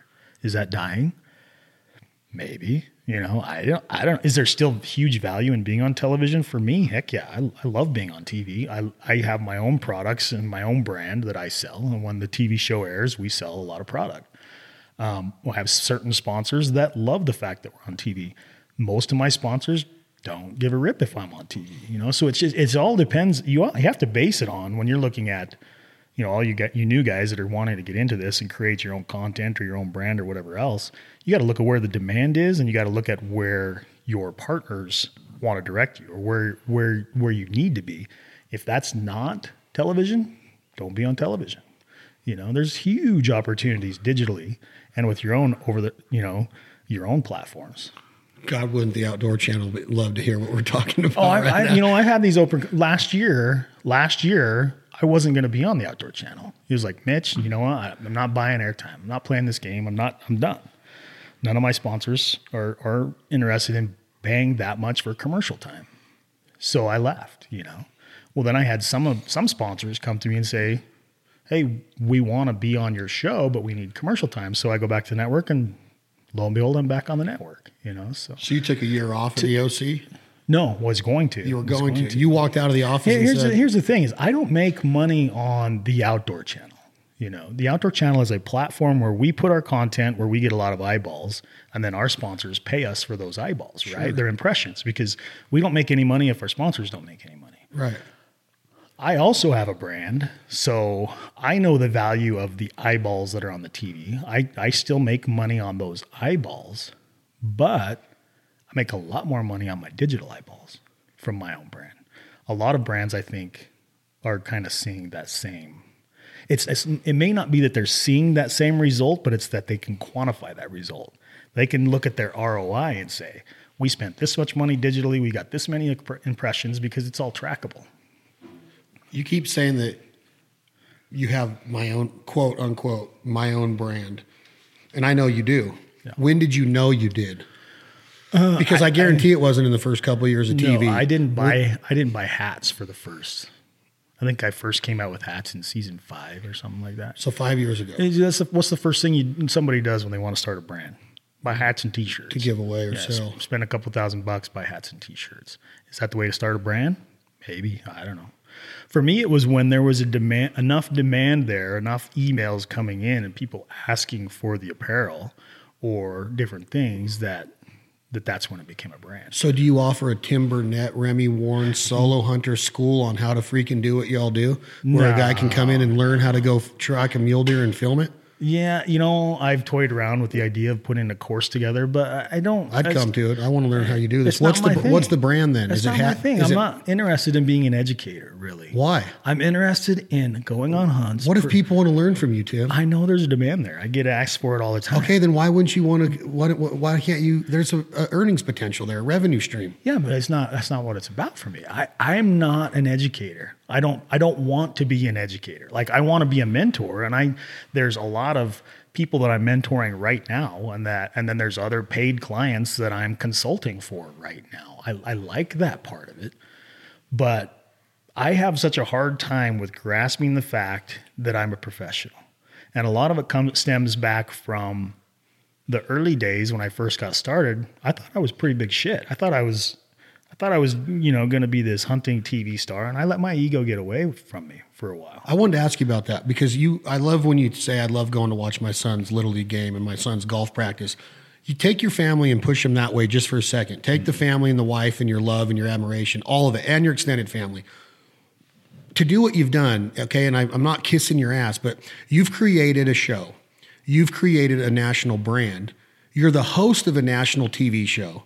I know that you can sit here four feet, four and a half feet away from me at this table and tell me that you don't look at yourself as professional. I get that. I hate. I don't. I, when people come up to me and say, "Hey, can I get a picture with you?" I still go, "Why?" I mean, I'm like it still blows my mind, right? right, right. And I don't. I, I I don't fear away from it, but it just makes me go you really want your picture with a duck hunter that is mm-hmm. an average duck hunter at best, right? I mean, I, I, tell everybody in the world, I'm an average duck hunter at best. I'm a below average duck caller at best. Yeah. So, ego in this game, can you can you be successful in it though without that mindset of a of a it's it's not arrogance it's not condescending talking down to somebody but i don't think that you or you hear waddell I am a big fan of what Waddell has created as far as a culture of hunters. I think that he is one of the guys that is very, very good on camera. Right. Don't know anything about his business mind or his business sense or his, I don't care about any of that. I don't know him like that.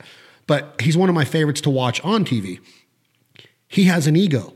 It doesn't mean he's an arrogant piece of shit because I think he's a great guy. At, the, at a few of the meetings I've been in him, he's always treated me very nice you had to have an ego at one time before the kids and you know that you things change once people come into your life like that i get that but tim burnett had to be this guy going dude i'm on to something here. This is this is unreal. People are coming up to me going are you freaking kidding me? You guys just pulled that off? That's how i look at it when i watch the solo hunter. So when was it that how mature did you have to become as a man to be like hey man this isn't worth having an ego about. There's way bigger fish to fry in life than than being a tv personality or a or a leader of a company or a brand that i started. Yeah. does that make sense what i'm going um, with that?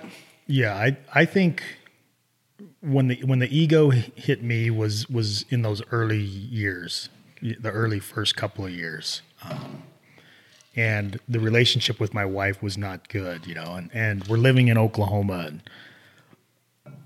you're being told that um, you're going to be successful. You know, the show's going to be popular. You're going to be, you're going to be, you know, a pro hunter for the rest of, you're going to make a living doing this. And I let my ego get away with me. Like I, I changed. I became a person that isn't who I am. I was, you know, spending money to go on hunts all over that I should not have been on or shouldn't have been doing. And just was so wrapped up into the fact that I was going to be popular and that I was going to be this TV person. And that was long before any of the popularity, quote unquote, popularity ever came, you know? And then I got kicked in the balls, you know? And then it's like, it's like, um, you realize that that's not me. That's not what I want. You know, I'm a pretty shy individual to begin with. And for me to change personalities like that, it didn't take me very long to recognize that that wasn't me. My wife was telling me that wasn't me. This was before my, my only had one son, you know, my, my son at the time. But I, I just wasn't me. And that's a lot of what attributed to Jeff and I breaking up and me moving back to Idaho is the fact that I didn't like myself. And, and it only took such a really short amount of time. And when we left Oklahoma, I didn't have I didn't have a job. I didn't have any money. I had spent all my money not working for the last year, you know. We're we're living in a 13 oh well maybe it was a 1400 square foot house, rented house in Meridian, Idaho, scraping by. I'm doing, you know, trying to figure out what the heck I'm going to do for a living. I go work for a carpet store and I'm making $3,000 a month on draw, you know, that I have to pay back as I make sales, you know, and you just just a kick in the balls, man. And and yet I still had this passion that I freaking loved filming my hunts and I loved producing and I wanted to do that. So I bought that computer. I invested my time when my wife was working. I would take my son with me and we'd drive up when I got permission on a farm just to film deer. A year later, I got permission to hunt deer on that, you know, in that area. Um, and my son was with me all this time because he's he's he's a toddler. My wife was working to support us. I was a dirtbag. I had just lost everything that we had ever saved in our entire lives over one year period of time chasing a dream. I was a dirtbag, you know? And that's what it took for me to realize that I wasn't in this for popularity. I wasn't in this for an ego. I wasn't in this to become a professional hunter. I'm in this because I need to figure out a way to pay, put food on the table. And I'm good at it. And I want to make it successful. And it didn't take very many years that I was able to do that. Um, producing a local show in the Boise area called Behind the Rack. Steve Alderman was a was a, a partner of mine on that, and we had a lot of other good contributors. Zach Bohe contributed to some footage to that. Um, Fred Waymeyer. There was a lot of great guys that contributed footage for that show to grow in the local Boise area. Was it making any money? No, but I was in the process. I consider that my education. That was my college. I spent those three years learning how to produce a TV show, learning how to deal with the networks, learning how to deal with sponsors, and growing it to the point that when I was able to land another production contract for another company, another show out of Missouri, and produce their show for the Sportsman Channel, which eventually turned into me being able to produce Solo Hunter for the Sportsman Channel. That was all my education, and that was that was the few short the short period of time where I learned that I'm nobody. You know, I'm just a freaking hard worker. I'm dedicated to the sport. I'm dedicated to building a business around it. And that's who I'm going to be. I'm never going to be the most popular. How did you get, how, how do you go from quote unquote losing it all in Oklahoma, mm-hmm. moving back to Meridian, Idaho. You said that your personal life was somewhat in shambles. You and your wife weren't doing good. Is that, or you no, got your no, marriage her, wasn't doing her good? Her parents told her that that if she wanted to leave me, they would support that. You know, it's at that point where this guy's selfish. He's out spending money that you don't have hunting because he's going to be a TV. So then, star. how in the hell did you? So you're that good of a salesman that just a couple years later you persuade her to, I'm going to go try it again and buy my own computer, or were, no. were, were was your outlook so much brighter now? I'm, I'm wondering how you get the confidence to try it again because now you're you're betting on yourself again. You're risking it all on yourself again. but I'm working, you know, and and the thing of it is, is um, yeah, there there was probably there was probably a lot of l- lot of hard conversations that we had had. You know, she was working, she didn't want to work. I was working a job that I didn't want to work, um, but our needs were being met financially, and so what time I had to do my other stuff, that was my time. You know, so I didn't at that point. I'm not taking away from the family to do that because I'm providing for the family and my wife is helping provide for the family at that point in time. So so when I would go out on these hunts and film my own hunts, my solo hunts, I always knew at that point, you know, and that's 2005. That's when I was like I want to do a show that's strapped around a guy just filming his hunts, you know. This is what I want to get into because this is the cool part of your life. Because to me, um, to make that decision is, I, I think it's not the word terrifying is not the right word, but the word if you're getting if you're getting ready to go into business for yourself again, there's got to be a huge, there's got to be high odds of failure in this style of filming. It- like you, you, Yeah. you can't have 13 episodes of Tim and Remy almost killing a deer Right. or almost getting the shot on camera. And to me, that's the risk in what you do is that when I know that I have my decoys out there and I got, you know, my apparatuses and I got my calling going on and I got my hide. I got my camera guy, one behind me, one one besides me to get the personality and the conversation. This guy's staying a little bit wider, but can zoom in when he wants. I got a photographer and a blind over here that's getting unbelievable high definition photography. You know you're making it happen. I'm, I'm coming out of there going, man, we just laid down a good hunt. Now we got to go put the story together and all that, right? But you, you, you don't have that comfort level knowing that you're trying to do it all on your own. So now I'm wondering, there's got to be a fear factor, not to bring Joe Rogan into this, but Right. there is a fear factor going into this style that I don't understand why you would ever take the chance to do it. And now you've been doing it 10 years. Well, so I don't think at that point I was not looking at. I've always felt that producers there's there's certain producers out there that are producing content for other producers. They're not they're not they're they're producing they're producing a show. I was always out there to just document my hunts. I wanted to document it and document what was taking place and whether there was a kill at the end of that or not. That was the that was what I was documenting. Um, when I was able to pull it off solo, then it was like, whoa, damn, that worked. You know, what did I learn from that? How can I do it better next time? But I knew that at that point in 2005 that I wanted to do a show, my show, and everything wrapped around no cameraman, no production crew, one one guy. That's when man versus. I mean, that's when Les Stroud is coming on the scene. That's when Bear Grylls is coming on the scene. There's these kind of solo aspects coming on the scene to society and to, to national television, and I was drawn to that, you know. And I thought, well, in the hunting space, that's that's a that's a win. So in conversations that I'd have with with potential sponsors or whatever else, ah, you can't nobody you can't produce a show wrapped around no no you know no cameraman. You just can't do it. But that's what I wanted to do, and so that was how I was filming my hunts as I was doing it. I was never out there to produce a, a hunt or produce a, a TV show. I was always out there to document my hunts and then work my magic in the editing bay to put it into a time format that worked for a TV show. And that's what Solo Hunter was. And we struggled. The first season when it came out, I did five episodes. And, and so quick, quick backstory, because I know you're, a lot of your listeners might not know the story. As I was learning how to edit and posting my videos on YouTube clear back in 2007 when YouTube started, or that's when I started my YouTube channel. Um, a group of guys out of Missouri contacted me and said, Hey, we like your videos. Do you produce TV shows? I said, Yes, I do. You know, Of course. I'll figure it out. You know, I'm, I'm a resourceful guy. So we worked out some numbers and some prices. I'm like, babe, I can make some money producing these guys' TV show. You know, this is this is gonna work.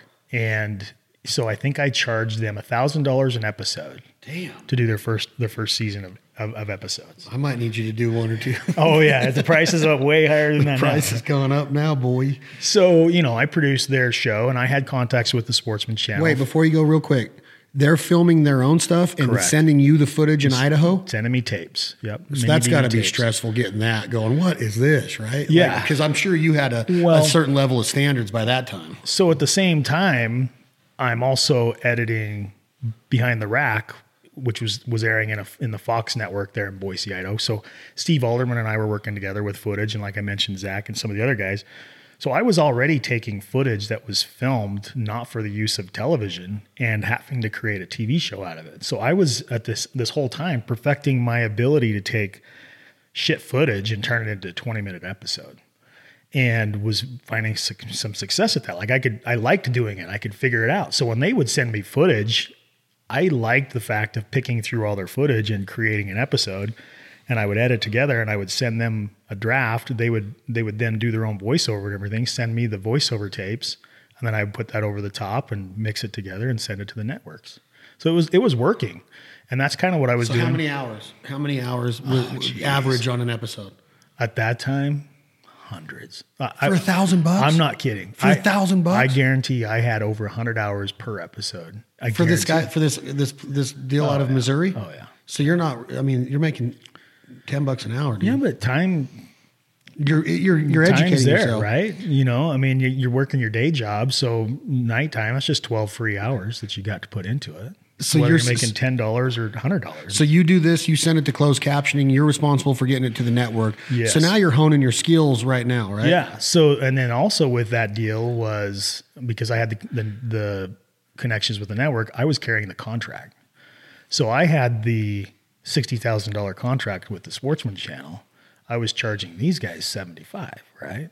So I, so in a sense, I'm making two thousand an episode but I was negotiating all that. Like I was was handling that. I was doing some sponsor deals for them and different things. So it was a good deal. They were happy. I was happy. It was it was working.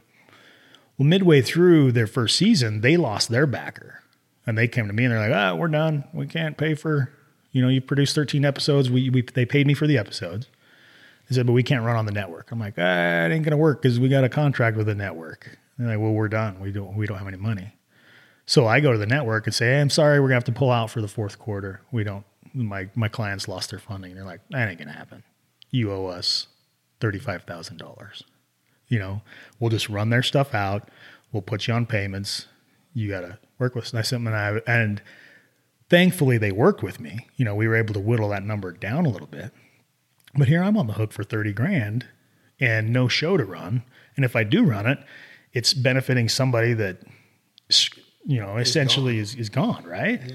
So I said, no, if I'm going to pay for this fourth quarter, I'm going to run my stuff. Awesome. I said, I have this stuff from my show here in Boise, um, but I want to run my solo stuff and I want to call the show Solo Hunter. And they're like, send us an episode.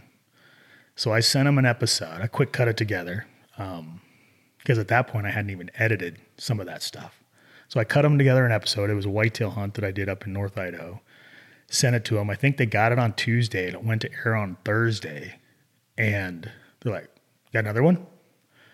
At the time, so at the time, I'm putting together the next one, send on the next one. And so I ran five episodes that first season. Well, then at that point, I'm like, I got to have better cameras. I, I need some help. So I, oops, excuse me. So I called Campbell Cameras. I'm like, hey, I need some cameras. What do you got that a guy could do solo stuff and this and that? And they're like, solo stuff? What do you mean? Talking a little bit. And, and the guy's like, need any sponsors for your show? It's like, well, yeah, I kind of kind of could. And so I was talking to Jeremy Liu at the time, who was the general manager and the mm-hmm. marketing guy. Yeah. He's like, yeah, we'd like to sponsor your show. So boom, they jumped on board. And then I started, and then I was like, okay, this is, this is, this is going to happen, or I, I got to get, get together and scrape up some money. So I called um, Dan Evans with Trophy Taker. I called David Block with Outdoor Edge. I called all these brands that I had met through Jeff and through the earlier days when I was was with Buck Ventures, called them. So this is what happened. All I need to do is cover my costs. You know, if you guys can just come on for just a little bit, this would be great. And they said, well, let's check out the show. Every single one of them came on board. You know, and after that first season, uh, like I felt like I felt like it was a huge success because then the outdoor channel's calling and they're saying, "Hey, we saw your show, sports. we saw your show, Solo Hunter we would like to bring you onto the network as an original. You know, we want to do all these things. And sponsors, other sponsors were calling Carbon Express, Gorilla. I had some ad agencies calling. They're saying, we want to, we want to be a part of your show. So all of a sudden the ball is starting to roll, but it's October, right? Well, hunting season was already past. I had no footage. Would no, I, I didn't have any time to hunt that fall because I was cutting together these episodes. So I had no footage for a season two. And that's that's when, you know, that's when had I had the ability to have footage for a season two and already had Remy on board or some other guys with some solo footage on board, I think we would have springboarded a lot faster.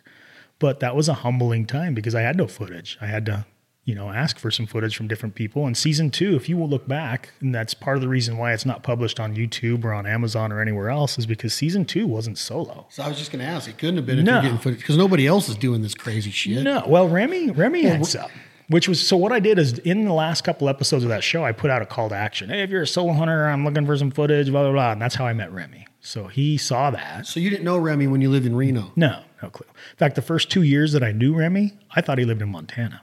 Really? We had, we had never met. So he sends in footage. Some other guys sent in footage, and that's what season two and most of season three was was a lot of fan submitted footage.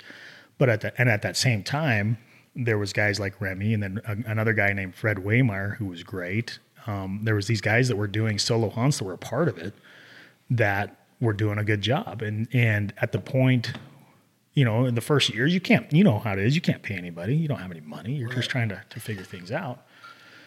Well, Remy was the one that stuck with me. And he never, Remy, even to this day, even though he does get paid at this point, he never once has asked to get paid. You know, Remy's one of those just golden people that saw an opportunity to be involved. He loved the way that it was because if, if you look at our backgrounds, they're very similar. And, and he and I got along really well. And it's just been a, an amazing, amazing ride ever since. So, so when you hear the word solo, were you alone? Like going back into your, because Remy comes across as a guy that's he's fine by himself. Mm-hmm. He loves being by himself. He's a loner. Like he he, right. he he's great to get along with. He's a great dude, just like you are. But I feel like hunting is so much about the camaraderie in the camp and, and the memories and the high fives and the smiles and the stories and all that. Now that you have kids and and I'm sure that you're going to spend a lot of time in the woods with them, does it what you do take away from that? Or are you coming back to a camp full of people? Or are you out there by yourself from beginning to end? Or does that wear on you? Is that why you only do it is that why hunting why you only no. do it so many times a year? Because to me that's boring. I'm more of a loner than remy is like remy has more friends in the i mean he's got a lot of friends he's a very uh, he's very personable you know i in in the reno area even now i i don't have hunting friends in the reno area that, that I go hunting with. I've been hunting with Remy once. Even the friends that I have, they either don't hunt or I've never had we've never had the opportunity to hunt together. Um, I had one guy that I hunted with when I killed my big deer, and he since has got out of hunting. You know, he kind of he kind of got me into the Nevada hunting, but um, for the most part, especially in those early years, when I'm when I'm by myself, I'm by myself, and a lot of that's out of just sheer necessity. That that's when that's of the times that I had to be able to go on those hunts. As as time has progressed, I spent a lot more time hunting with other people. Um, but if if if I'm with other people, I'm I'm saying I'm with other people, and there's there's episodes even now, especially this season. There's a lot of episodes that are not solo hunts, and I think we've been able to evolve to where you know, solo solo hunting is kind of defined by the individual. I used to say, where to some guys that are purists, solo is you know, I'll, get people that are like, oh, you're not alone or whatever else, but there's do-it-yourself hunts, there's unguided hunts, there's you know a lot of different things, and then there's the true pure solo where you're out there by yourself. Well, my ignorance had me. I wasn't talking shit about you or Remy for years, but I was I was discounting the fact of, or I was questioning your honesty for a mm-hmm. while because I'm a fan of the show and I have been for a long time. And I'm just like you. Like when I found out Remy lived here, I'm like, no shit. Yeah. And then and then Bubba tells me Tim lives in Reno, and I'm like, no shit. Like really? Like we should be hanging out, but. Like I question your guys' honesty for a while because I'm like, even like when I watch Survivor, I'm like, they look like they're starving, but when they get the camera turned off, they're eating a buffet. And then I found out that's not the case. They're really starving out there and you guys are you guys are doing this on your own which i questioned for many years like i don't know if they're really doing this on their own because they're getting they're laying down some badass things and you know educating myself on it through the talks with remy it, it is very you're i think you're kind of not you're not just putting it in a corner and saying ah it's easier than it looks I, even though your message is kind of saying that to me it seems very difficult to do what you do and i'm not discounting what we do because to lay down a good duck hunt it takes you got to have a lot of No. things that fall into place, I'd right? rather do it my way than your way. really? Yes, I would. That that just blows my mind. I just don't. I that I can't. I can't like digest that in, or internalize that and believe you because. okay, okay. Let me just put this into perspective. You you see an elk and you see this, you know that you're going to shoot this elk right here. There's got to be four or five takes because you only get one shot. You but you got to crawl back, get the camera, and then move it here because now all of a sudden Tim's up here. Remy was trying to explain this to me. There's all Oh, the way he does it is, is So he's stupid. different. Yeah, Like, he's way crazy. Yeah, and and it's only when the situation works for it. Like he will. I I've I watched through the footage. I, I can attest to it. He will set up a camera. He'll he'll stalk through it so that you can you can see him hunting. He'll set down his bow. He'll sneak back, grab the camera, sneak right back up, and do the exact. And he'll do that over and over. I'm like, you're friggin' nuts, man. That's what I'm talking about. You don't do that? No, no, no, no, no. So I have my camera on, but I just use the camera. You know, I'll use use it on the stick or whatever, and crawl or everything else. So you actually see the camera's with me as I'm moving. Remy doesn't like to move with the camera. He likes to, you know, move as the camera is watching, and it makes for some cool TV. Like I think it makes our our our episodes a lot different That's in a lot of those ways. So if you're moving with the camera, how do you if the do you have to make sure if the shot presents itself and you can't get your camera set, you don't get a shot. Right, right. You can't kill it, right? Yeah, no, I kill it. It depends. It depends. Sometimes I don't. Sometimes I do. That, that's the thing of it is too. Is like I'm a hunter first, right? When when I get caught up into wanting to produce and think about, oh, I want to get these beautiful shots, these time lapses, and I want to, you know, I want this. Oh, that'd be amazing to see me walking through there. Like, but then I think, oh, there's elk, you know, and those elk could see me if I skylined. I'm not going to film it. I'm like, I, the shot's not that important to me. I don't want to booger the elk, you know. Um, Look at that. we're just Look at what- documenting the hunt. Look at what I wrote down right here. This is what I was getting into is thoughts on shows that do it different than you do it. Well- is it is it do you look at something like we would lay down to where fence posts, clouds moving, time lapse? No, I love that. You do. You, like the artistic You, have the ability, and I like to do that when I can. In some cases, when I'm hunting, you can't because you're going to blow something out or you're going to screw up your hunt. So I just don't do it. I'm like, ah, screw it. This is the way the hunt's going to be. So do you go back on another day and get all the filler No, footage? No, if I if I can't get it in that time that I was up there, not going to do it. But like just like you said, there's there's a lot of time during the middle of the day when nothing's happening. Well, that's when I film ninety percent of my footage. Is when nothing is happening. If I need to get to that part of the mountain, I'm not going to do it first thing in the morning because I'm hunting this part of the, the lower part of the mountain first thing in the morning, and then when I've eliminated that, then I'm going to get to the top of the mountain. Well, I'm just going to show the process. You know, that's where I get a lot of the filler footage is, is in transition to What if the sky's area. what if the sky's different? If there's an awesome sky, No, I'm talking about like can a, can a viewer go, "Whoa, Tim's not filming that in the right same part of the day." That's a totally different part of the day. well, the Or- hunt the hunt transpires. So you're- I'm never using. I, I, I don't know why you would use footage from the afternoon in the morning. You don't make have to your do that. morning look better because you got a time lapse in the afternoon, but you didn't get it in the morning. I'm just going to use that time lapse for the afternoon. You know, I, I don't feel like a certain like there's scenes. You know, when you're producing scenes or segments or whatever there might be. Um, the segment is what it is. If if if if I'm taking my Kodiak trip and I'm crunching it into one episode or two episodes, I'm I'm documenting the hunt as it goes. Then when I hit that seven minute mark, commercial. And then the next segment, I'm documenting it to here, hits that five minute mark, commercial. Then I'm condensing all that and trying to tell the best story that I can within that, but I'm not looking at the entire picture and saying, hmm, segment one didn't have a time lapse. I better pull one from over here and put it in here. It's just it's whatever happened, happened, you know. If I don't get a single time lapse on that hunting trip, I'm not disappointed. What about kills? How many episodes have you I don't aired? in- care about kills. How many episodes of in ten seasons? And I know that the first couple seasons were less epi- less episodes. Uh, uh, uh, let's just educate So the s- listeners a little bit. It's thirteen originals is really what a, a season of. It's what it should be. Should yeah. be, right? Yeah, and we're cutting. We cut back last year to nine, just because we didn't have the footage. Well, it's freaking hard doing what you do. So, how many episodes in ten years have ended without Tim or Remy killing an animal? I would say maybe half. Fifty percent, Maybe. And did you take do you take but- shit for that, or do people? Oh your- yeah, you know what? Yeah, because the thing of it is, is like you've got those guys that if there's not two or three kills in an episode, that like that, you have a viewer that that's their that's their thing. They want to see an arrow go through an animal. Then you have the viewer that they want to see where you're at. They want to see you in awesome locations. Then you have the viewer that only wants to watch elk. He's not interested in mule deer or whitetail. Then you have the whitetail guy. Like you have all this huge spectrum of viewers of what they what they're into. You can't produce for anybody else. I produce for Tim Burnett. I produce what I like to see and how I like to do it. And fortunately, there's a enough of population out there that likes to see it that way too.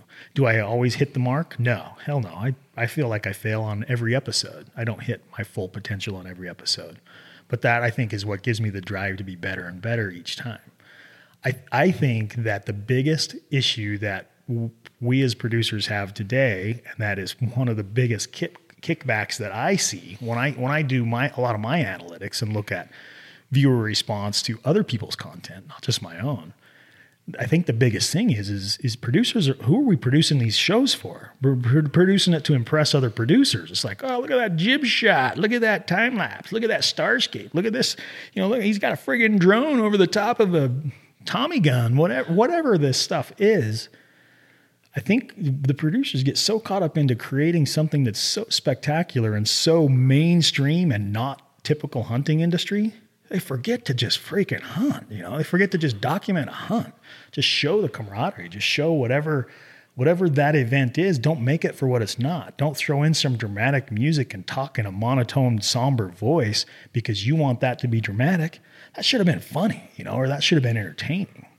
To me, a lot of what I watch, I'm bored in the first 60 seconds, you know, because I'm not that personality type that gives a crap about cinematography. I'm the personality type that I want to get to know somebody on film. I want to see a cool adventure. And so if I, I want to see some animals. If I gave you a couple episodes, and I know that you're that you're not a bird guy, right? But I like hearing how critical you are that you can get bored in five minutes. I would like to give you some of our episodes just for my own benefit. Mm-hmm. And I don't want you to be, I don't want you to sugarcoat shit, which I can tell in your personality you're not going to. I want you to watch them because you mentioned some things just now the the cinematography, the music. I, lo- I I feel that there's a soundtrack to the outdoors, and I want to capture yeah. the essence of the outdoors through music. I love music. Music yeah. plays a big part in my life. I take a lot of pride in the music that we have publishing rights that we do use on our shows.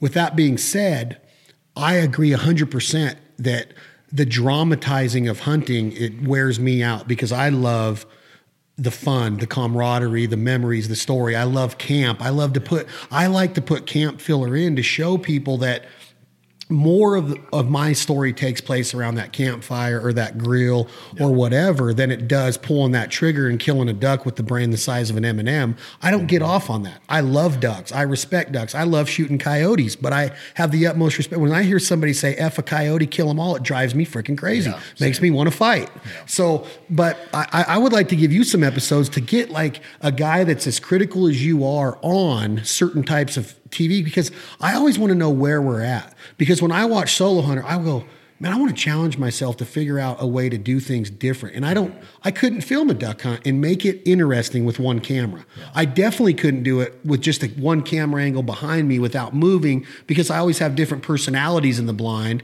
And you don't want it just to be camera on Chad and then everybody else is back here whispering or whatever. I think, I think what it'd take is it, it's not a morning set, you know, it, for you for you to tell, uh, uh, you know, if, if, I were to take take a, a, bird hunting video, I don't think I could make a bird episode out of a morning hunt or even a day hunt or maybe even a two day hunt. You know, unless you're just slamming the crap out of a lot of birds, but it, it takes that much like time. To show that either. No, it takes that much time to to tell a story, right? Yeah. It's a story that happened in three hours. That's not a story. That's an event. So, do you enjoy camp?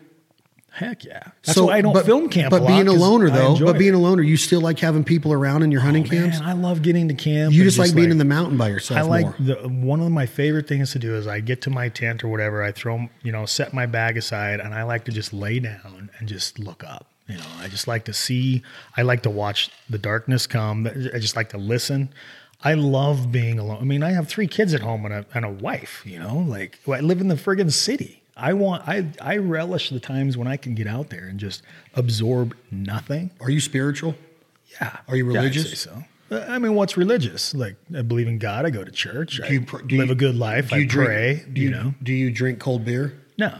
You don't drink any alcohol at all? No, but that, does a person have to be religious to not drink alcohol? No, I'm just trying to get a sense of like your personality at camp of like what entails a camp of of of what you would look at and go, yeah, I want to be in that camp.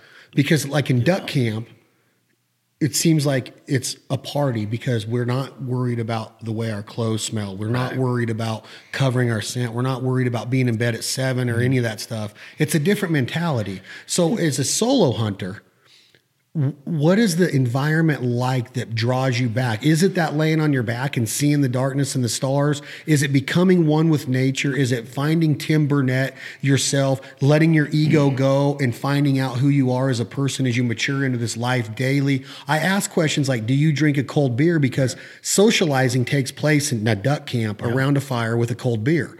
I'm not saying that it's got to be a beer. Maybe a beer is the wrong thing. A cold Coke. It doesn't matter what it is. Yeah. But there's talk going on all the time. There's always jabbering and, and joking and cornhole and whatever. It's fun, It's right. fun. It's, Yeah. it's, it's what I live for. Yeah. So when I hear you talk, I'm trying to picture myself. Could I, with my ADD and my my desire to be in the moment all the time, it's almost like meditation to you. It's almost like you look at hunting as meditation and therapy, where I look at it as a social event more. Even though I do find therapy in a duck blind, and I've seen it be therapeutic to people like soldiers or pe- uh, cancer patients or whatever it is. I know it's therapeutic, but I'm looking for. I'm looking for that that that camaraderie, that hug, seeing my boys, and and you're looking for you're hmm? sleep, you're you're looking for the view of the sky on your back. on those hunts. On but, those but hunts. when I'm hunting in Texas with Riley, you know, or when I'm in Mexico with Remy and all and his brother and all the boys, it's it's fun. You know, it's party. Like when those hunts take place, when I'm with my brother or my uncle or whoever it might be, because I hunt with other people a lot. You know, I just spent a week on Kodiak with a, a new friend, Austin. You know, like that that type of stuff is fun. You know, when when I'm on a solo hunt, you don't have that option. So you do both. Oh heck yeah, heck do yeah! Guy, be if you if you only did solo hunts. Why? That's why I asked if you were a loner. That's why I asked. That's why I asked if you were a loner. you know. Um, because in a lot of things you I'm read about Tim closer Burnett, to a loner than not. is a loner different than a soloist? I guess it is. You're a soloist because your life is is around other people. I'm 100 percent independent. I like I I believe in 100 percent independence and individuality and self sufficiency. So yes, I think that's a soloist. I agree. But you also realize that there's a certain level of of need to have people around you and people in your life. There's people that need to be influenced by you. There's people that you you have to have people in order to live a full rich life. You've got to have you've got to have quality people around you. I, f- I fully believe that. That's why I'm a family man. That's why I have my children. I without I mean my children feed me a lot more than hunting feeds me. But when I'm hunting solo, that's a part of my life that I relish and I enjoy because I know that those times are limited. You know, I'm not going to be able to do that forever. Um, and those are those are times that are really rare in our lives because 80% of my life I'm living in South Reno, you know, going to the grocery store, going to little league baseball, doing all these things where you've got all this commotion and, and clamor around you. Those times that I'm out there by myself, like that's a rarity. It's pure. I mean, how rare is it to even be on a hunt, even if you are by yourself and there's nobody else around? You know, sometimes there's sometimes there's guys down in the parking lot blaring their radio, doing their thing, and here I am, four miles up on the hill, listening to them. You know, from my tent, thinking those bastards just screwed up my week. You know, Right. so you know, it's there's there's those times when you're truly and purely solo and alone that are some of my favorite times.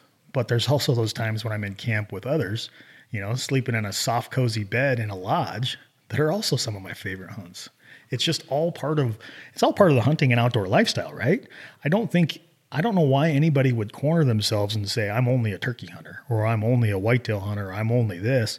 Try it all. I mean, do do everything but don't be afraid either. You know, I mean, that's that's a lot of the things that I get too. Is people aren't aren't you afraid to be out there alone? What is there to be afraid of? You know, I mean, whether I'm alone or if I'm with um, if I'm with six guys, the same critters are still out there. You know, the same things could happen, or one of those six guys might shoot me in the ass. You know, I mean, what is there to be afraid of?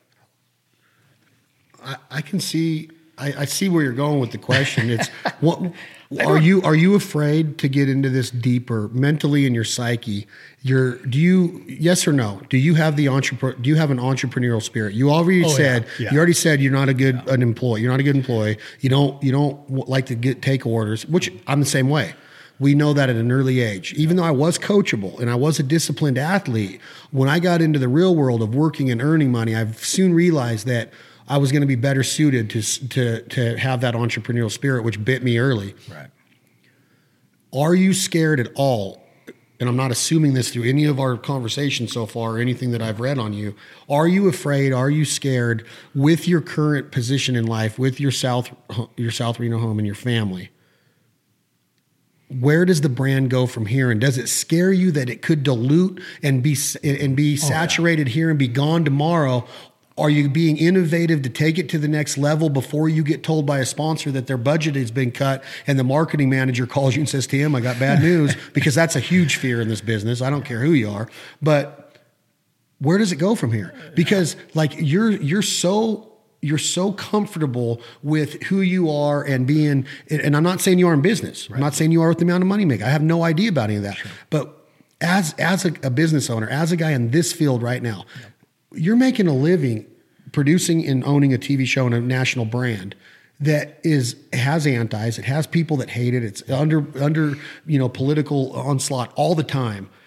What what are your fears next? Can Solo Hunter be gone tomorrow? And how do we how do you go to the next level with Solo Hunter to take the brand to where you want it? Is it are you in developmental stages of another TV show? That's what I'm always thinking Yeah, about. Is like yeah. where does Tim go from here? How many more hunts can we watch on TV of Tim crawling through Rimrock chasing a chukar? You know, that's Yeah. that's what I'm looking at. How how do how many more people can watch another mallard duck get killed in Arkansas on the Fowl Life? And I'm like, man, I wonder if I need to change. And then I look at the numbers and I'm like, man, they're they're not bad.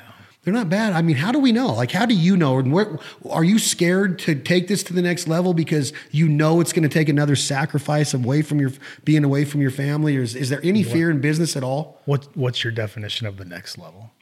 I think that the I th- uh, maybe it's not more No, money. I like where you're going. I- I'm saying like, are, are there is is there a is there a uh, another Apex Predator with Remi Warren produced by Tim Burnett and Solo Hunter Productions that we can look forward to? Is there a two hour documentary that you're going to go to the the uh, the big the big movie festival and, and and put out there on on wild horses in the in the in the Sierra Mountains? I, I, right. There, your mind is creative, and I don't know if you've really at 43 years old. I the, what, sitting here listening to you talk, I can't tell if you're comfortable and you're done, or you're just, or you're, or you're like you're just going to film Solo Hunter for five more years and and and go away in the hunting industry. And I'm Right. I'm looking at myself the same way. Like, where do I go from here? Like, I it's it's all. How do you innovate off of what you did, and are you scared to keep going? Um, There's a lot there to absorb. I know, and I I, I rambled So, on because um, you. I, hopefully you don't have a time limit on how No. long you want to do this. I'm, I'm good for how however No, I'm- long you I'm- want to go because even if you cut it into whatever. No, I'm fine. No, I don't I cut love, anything. I love this kind of conversation. Um, there's there's two things really uh, that I look at um, from the production standpoint and Solo Hunter, the TV show, and the video brand. That's that's separate to my product brand, like with my rifle covers, my bino systems, the products that I license, my apparel, and all that kind of thing. Like I feel like the, that is a is a separate part of. That's what I consider the brand. The TV show to me is the marketing machine behind the brand, and it's it's it's another revenue source. So when I, when I look at everything that I do, I have revenue from sponsors, I have revenue from product and brand, and then I have revenue from um, a result of that content that I, that I create that is on platforms that monetize themselves. So it's not not income that's coming from sponsors. When when when I look at where I'm at with what I'm doing, I don't feel like I've even remotely scratched the surface of what Solo Hunter is capable of. With that being said, if Solo Hunter were to be gone tomorrow, it's my fault. I don't think it's I don't think it's from the fact that there's not an appetite for that type of content out there or a customer base for the products to be sold. I, I feel like it would be based on my limitations alone. Some of those limitations are personal. Some of those limitations might be uh, lack of know how, and some of those limitations might be my balls aren't big enough. You know, I'm just not aggressive enough. And a lot of those limitations are financial, where in order to take it, when you say the next level, like I feel like there's a huge opportunity to take it to, to multiple levels, you know, both from a brand side and from a productions, uh, uh, content uh, side. Um, I've always felt like I've underperformed with solo hunter content in the fact that if I was able to do all of the content solo with myself and Remi and maybe even a couple of other other people involved, that I feel like the show could have been more successful. It would have been more direct, less calls out. Oh, you're not by yourself. You know, this isn't a show solo. I mean, there's some reviews on Amazon. Oh, I tuned in to watch something solo, and you're with five other guys. Well, maybe. Uh, I mean, but you have to realize that that person hasn't been there from the beginning they haven't seen the backstory. They haven't seen the progression. They haven't seen those dozens and dozens of hunts of us alone. They just happen to catch that one where we're where it's a group hunt. You know, that to me, from a producer's standpoint, that's where um, there's been a little bit of a not a failure, but a lack of brand clarification. Mainly because that's my personality. I'm a I'm a I don't give a crap kind of guy. You know, I'm a, I'm going to do what I'm going to do, whether anybody likes it or not. So from that standpoint, yeah, I feel like there there could have been a lot more done with it. Um, I think what you're going to see with the way that I'm releasing content in the not too soon, like in the very, it would have been released already, a lot of it, but we're just waiting for some of the partners that we partnered with on it to get behind some of the promotion of it. But I'm releasing a lot of my personal content in longer form, you know, fuller format. But it's not like, it's not a film, but it's not an episode. It's just more of what I have and the majority of it's not solo. You know, the majority of it's hunts that I've done with other people. Because to me, it's hard to make a 22 minute TV episode interesting with just one guy because I'm pretty dry as it is. Every once in a while, I'll come up with a lucky one liner, but it's hard to make that that interesting for a long amount of time. That's why if you looked at like any other show that's wrapped around solo or or one person, obviously they have a cameraman there, but they're throwing in so much content and it's so fast and so rapid and so so many just extreme situations that it helps keep you keep the viewer drawn to it. Well, the hunt doesn't always have that. A lot of I mean 90% of the hunt is boring as hell. So to consistently produce 20 minute episodes, solo hunting episodes, is pretty hard to do. That's why I feel like there's a big need to produce a lot of other stuff in addition to it to help to help keep keep myself out there. Um, I don't know where the future of quote unquote solo hunter television is as far as a series. Who knows? I mean, only only the networks can can dictate that, and only the, the viewer demands can dictate. You've that. already gone longer than ninety percent of outdoor television shows go. Yeah, ten years. 10 That's pretty pretty time. damn good run. I think they say two years is average. Yeah, and I've been and I've been profitable since day one. You know, and I make a fat living now. Uh, but it's not all based on just the content that I produce. It's not all sponsor revenue or whatever else it is. If you took away all my sponsors, I'd still make a good living. Um, if you took away all my brand stuff, I'd still make a good living. Um, but it's because of the business that I built around it. It's, and I, and I've I've done that more so than just the just the TV show and the content. You didn't say if you took away your digital platforms, you'd make a good living. So is that the bread and butter? No, no. I still make more on the sponsors and the brand than I than I do on the digital platforms. So are you are you into other avenues in life that you have incomes coming in? Sub, no, you know, no, no. Subsidiary income. Solo hunters it. Solo hunters it for me.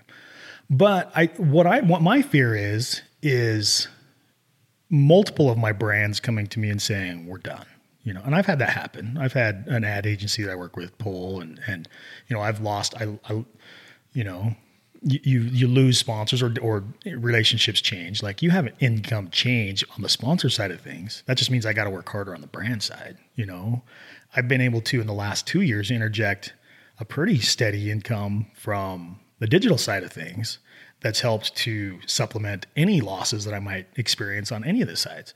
But fortunately for me, every category that I've got has been growing year over year um, on the net profit side of things. So from a business standpoint, it's great. Life is good, but I want to produce, do more from a production standpoint and from a product standpoint and a brand standpoint. Because I feel like the product line could be a multi-million dollar Sound, brand. sounds to me like you need an investor. Oh yeah, but here I get it. I get offers for investors all the time. So are you afraid of them, or are they just? You I don't just want to play with somebody else's money. I'm a, I've been 100% self-funded from day one. And that's just dude, that's you're just only one. You're only one. no per, you're only one person though. Yeah, you can't well, design the product. You can't go visit the manufacturers. That's right. You can't do it on your own. That's why I say I'm. That's why I say if if Solo Hunter were to fail tomorrow, it's my own fault. You know, but if someone were to invest a couple million, Are you afraid of losing your brand? What do you mean losing? Well, if you, you I, I, I've faced this in my professional career of giving up too much or, or you know, having something that you're so closely tied to that your baby. It's like a kid to you. Solo hunter is your family. Yeah, that's yeah. what that's what got you to where you're at. Right. And I own 100 percent of it. So you don't want to give up. You don't want to dilute that at all. I don't think it's that. It's that if if the right partner came along, you know, and, and I've I've offered partnership to a, a lot of people that I felt like could have brought value. Who? Remi. Oh, Remi, yeah, for sure. I'd partner with Remi in a heartbeat He's if, if it made sense. You know, um, he brings a lot of value in a lot of different ways. But does he have time to do the business side of things too? No, he's he's an entertainer. Remi is an asset. Remi's a value to a lot of different companies and a lot of different brands, and he's also a business minded person. He's not going to go to work for somebody else. He's had off. He, he's had offers, numerous offers from a lot of different places. You know, um, that's just not his thing. He's he's a lot like me in that regard we never partnered from the get go because we didn't want to have set limitations on either one of us. You know, there was no reason to limit his potential and, and income just because he's now quote unquote solo hunter only, you know, because he's got invested interest in it. It made a lot of sense to keep those opportunities and options open for both of us so that when MeatEater comes along or somebody else comes along, there's no limitations to the levels that he can go. And you've seen what he's done with it. I mean, the dude's exploded. He's he's one of the most popular, you know, in demand quote unquote assets and personalities in the industry right now, in my opinion. Who? Remi is because he's he's just that good. You know, he's a good person. So it just that didn't make sense. But for me, it's like I don't think that I have any fears. I just don't feel like the right opportunities have come along. But I'm also limited to a one man show. But here's That's what I don't get. That's where if- I'm going with all my questioning is why? Because the logo's badass. The, the Which one? That one that's on your hat. okay. The ideology behind it's badass. If you Yeah. really look at the significance of the word, it can parlay and it doesn't mean that you have to be on an elk hunt by yourself filming yourself. Right. It's what the hunt means to you. That's what I get out of what the, the looking across the table at you. I'm like, dude, that brand is badass. Yeah. And I'm wondering, like, you keep saying if it goes away tomorrow, it's my fault. I I, I know that it's a multi-million dollar brand, but oh, still, Oh, yeah. but still, you sit here and go, well, I'm not going to go talk to an investor. I want to do. I, I, I'm trying to figure out like your business mind of like that's maybe the- this is maybe I should be more like that. Maybe close you know close the door on any opportunity or potential of somebody coming in and being a partner. And you keep saying, well, if the right one came, Well, can it, is there a right one? I mean, I yeah, know. I think I think there is. I think in a, I've I've dabbled with saying, you know, in a, in a couple of years where it was like, I'm not, I'm going to focus less on the and you'll you'll see if you watch through the TV up, you can see when the TV show suffered because I was focusing on building a brand, building a product line, licensing some products. You know, that's where my Bino harness came along and different things. Like I was focusing on building a multi million dollar product brand the production side of it failed and the product side of it I wasn't that good at it you know i got lucky with the rifle cover like that was a home run from the very get-go and i made a lot of uh, you know sold a lot of rifle covers from that time but that that I I did okay with it, but it, but I wasn't happy. Like that's not my passion. If if I had a partner that came on that was the brand guy, that was the product manufacturer, distribution, you know, selling retail and I could be the creative and the marketing machine behind that, freaking home run, dude. Take that. I mean, you could take this, you could, you could turn it into a $10 million business in two years. I, I 100% believe that because you would have somebody that knows what they're doing, that has a passion about the product and the brand side of things, understands retail placement versus wholesale, understands the Amazon game. That what is it right now? Forty percent of the the of outdoor goods and hunting goods are sold through Amazon. Yeah, it's mean, it's a huge number. I don't understand that world. I don't want to screw with it because I like making I like not- making that's not your videos, man. That's not your job, though. My job should be making shitty home videos that people like to watch. I don't think it's shitty home video. I, I don't either, but I like to I like to keep myself humble and everything. Like like that is where my passion lies. I mean, in the last several, it's it's only been in the last six months that I've said screw the product, screw the brand. I'm focusing on kick ass. Do you content. see the underlying theme that I've just went through in the last two hours? I need a guy. No, but you've you've literally just built a career on being a loner and a soloist, Yeah. and you continue in your business efforts to expand a business with the potential that it freaking has. I- you're still staying solo because that's who you are. Like I'm getting out of it that like you wake up in the morning, and I know you're family oriented. I can tell you're a great dad and a great husband, but business wise, you're sitting here in one verse, one sentence saying, dude, $10 million, two years guaranteed. And then you're going to sit here and say, If somebody but knew I'd what they were doing, well, no, there's I don't plenty know of, what I don't know what I'm doing. there's plenty of people out there that know what they're doing. You've already done all the hard work. Oh, yeah. You've Yeah. built the national brand that has a national built-in audience and not just an audience, a freaking end consumer that spends money on the brand. You go out there and you say, "All right, here's my portfolio." I'm wondering, are you scared to do that? Because you think that somebody's going to take advantage of you? no. Or am I asking that question No. because it happened to me? I, I, I'm I don't know. Has has it? I, oh, I don't. pl- plenty of times, Here's- but I don't regret any of it. the, the thing of it is, is um, you know, I, I've had, like I said, I've had several people offer, say, look, whatever you need, whatever it is, million bucks, two million bucks, here it is.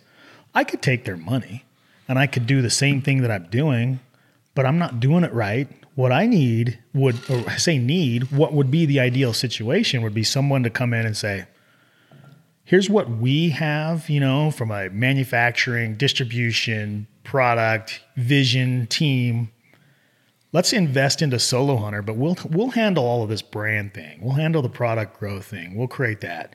You freaking do what you're good at and create content and utilize the millions of, you know, I guess say millions, but the hundreds of thousands of followers and, and customer base that you've already built, your news, you know, the the email list that you've got, the social media following, the TV following, the worldwide following. I, I made a list yesterday because it's spring break, so my shipping team's obviously on shi spring break. So me and Hudson are packing boxes yesterday.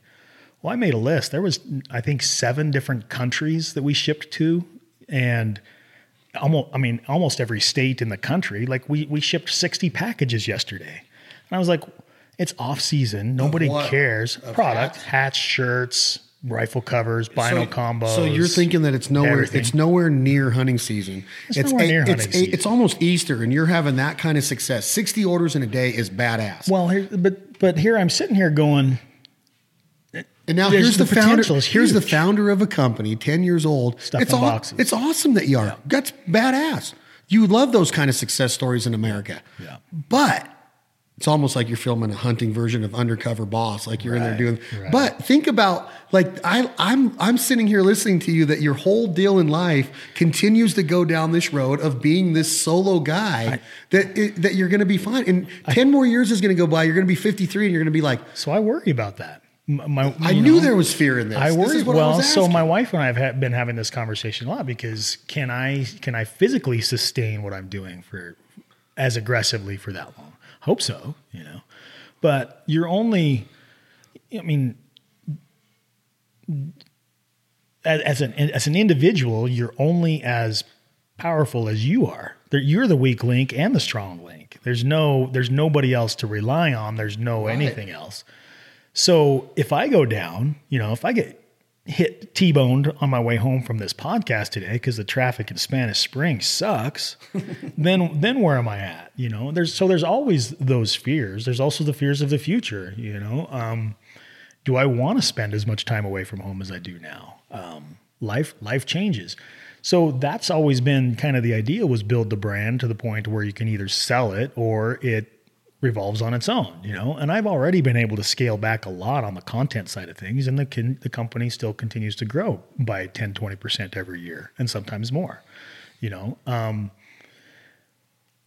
but again, it's limited to my knowledge and my ability and what I know. My wife even she's like, I don't even know the back end of your website. If you were to if you were to get sick or whatever, she's like, I don't know how to do anything. You know, I don't know who you have to do what. So from a business standpoint, it's a jackass way to to structure a company. It's it's stupid, but it's very sustainable. There's no overhead. Every dime that's made goes into my account, you know. Uh, every decision that's made goes through my head. Every everything that's done right is because of me. Everything that's done wrong is because of me. Like, so you don't hear a success story like Yeti. I don't see it success. I mean, but hey, we're we're standing on a cooler fishing yeah. along the coast of Texas, and we we need a stronger cooler. And then yeah. Yeti blows up into what it did. You don't ever like sit in bed going, "Gosh, dang, I, yeah, I know oh, yeah. I can get every that. day. I visualize that. I know that I could get that. I've had conversations weekly with with different people. You know, the the the, comp, the company that that uh, manufactures my rifle covers and, and other different things. He's like, "Do you understand the potential that you've built here?" Like, yes, sir, I do. You know. So he's act, he's acting as a consultant that comes but into a company and he's, says he's one that's offer. He's like, "Let us take over your brand. Let us." Well, then set it up right with your attorneys. But here's the problem: he's not the guy. But if he's not, then you there's got to be I, another. I know him and I trust him and I believe in him. So you're just going to sit around until you're 50 years old waiting for the guy when you I know that not. you've probably I crossed paths with 10 of them. I could have. I could have. And, and maybe it's not that you know he's not the guy. Maybe he's not the guy today, or maybe maybe maybe he's, maybe he is the guy. Your fear. Your I just so, found, so maybe that is a fear. Your fear is this in my opinion, if I was a couch doctor, which I'm, which you typically are, I'm trying to be right now. Um, your fear is that when you are at retirement age of 62 years old, which we always heard that's when we get our AARP card, you're going to sit back and go, I'm not going to have shit. No, you're going to know that solo hunter never became what you knew it yeah. could become, and that's a fear to you. I look at you. Is look, that a fear to you? Oh yeah. Well, I don't know if it's a fear or a disappointment, but I think the two the two go hand in hand. I think they're kind of two of the same thing. Um, because I don't like to use the word fear because I, j- I just don't like that word. I don't I don't I don't I, have I don't fear anything, but I have a lot of disappointment. Um, you look at uh, things that are just jackass, like catching deers, you know, or whatever it is all it takes is a Realtree or somebody else latch onto that, bam, multi-million dollar brand or whatever, whatever it might be. But it's, but it, to me, it's stupid, you know, with solo hunter, to some people, it's stupid. It's whatever it is. But I feel like if the right, if a company that knew what they were doing or an individual that knew what he was doing from a brand and manufacturing and, and taking and knowing how to scale a company, if they knew what they were doing, they could take solo hunter to to new heights. Oh yeah, I, I, I am not that guy. I don't know what I'm doing enough on that side of that's things. Not the, I, that's I've not that's well not enough. that's not the problem though. That's not the question. You've already self-admitted that. Like you've yeah. already you've already taken yourself out of it and said, "I'm not that guy." That's the first step because the ignorance lies and the entrepreneurial spirit is saying, "I am that guy, and I'm going to run this company until it's gone." Or, oh, but I know what I'm good at. I'm good at. Yeah, I'm good at making and you've people already, You've already built video. it into a brand. Yeah. I don't understand. I don't understand how it can't go. You're not going to catch all the population ever. Catching no, no, deers no, isn't. Catching deers isn't. The guy caught something that people are. Like, well, it's kind of clever. Then what about? I mean, freaking Waddell kills turkeys in a Waffle House hat, and they sell them like crazy. Sponsored by Waffle did House. you? Did you guys? Did you start branded? Banded. Banded. Yeah, I'm the founder of Banded. Yeah. Isn't that doesn't Realtree part? I mean, isn't that we license Realtree on a lot of our patterns? Yeah. Isn't that brand exploded and huge? And I mean, I see it everywhere. It's, it's freaking huge. awesome. Yeah, it's humbling. And you guys started that. I started in that girl, that shop right there in 2008. Yeah, so you know what you're doing. I don't know what I think. That's the thing is I or either that or you caught the right person, no, the right team. I, am always transparent when I talk about Banded. I've I've made mistakes in the in the in the capitalization of the company, the ownership. The the, the brand is doing very well. I'm still an owner in Banded, but I'm not happy with exactly where the company is. Gotcha. I think that the I think that the brand has a ton more potential. Yeah. But as I sit here and uh, the the banded story I love to tell. I love telling the band story of how it came about. How when I looked, I had a duck mount in my office. I I looked at it and it was called Strike Up the Band. I had nine banded greenheads coming through flooded timber on a pedestal mount. And I called my intellectual property attorney. I said, Hey, I want to name a company Banded. Do you think we can get it? Went through with the USPT and USTP and O. Boom, got it trademarked, got it pat, got it not patented, but registered. Mm-hmm. And it was significant with waterfowl hunters. And then I started building this image of band of brothers, like we're banded, we're one, we're hunters, we have a voice. We did that.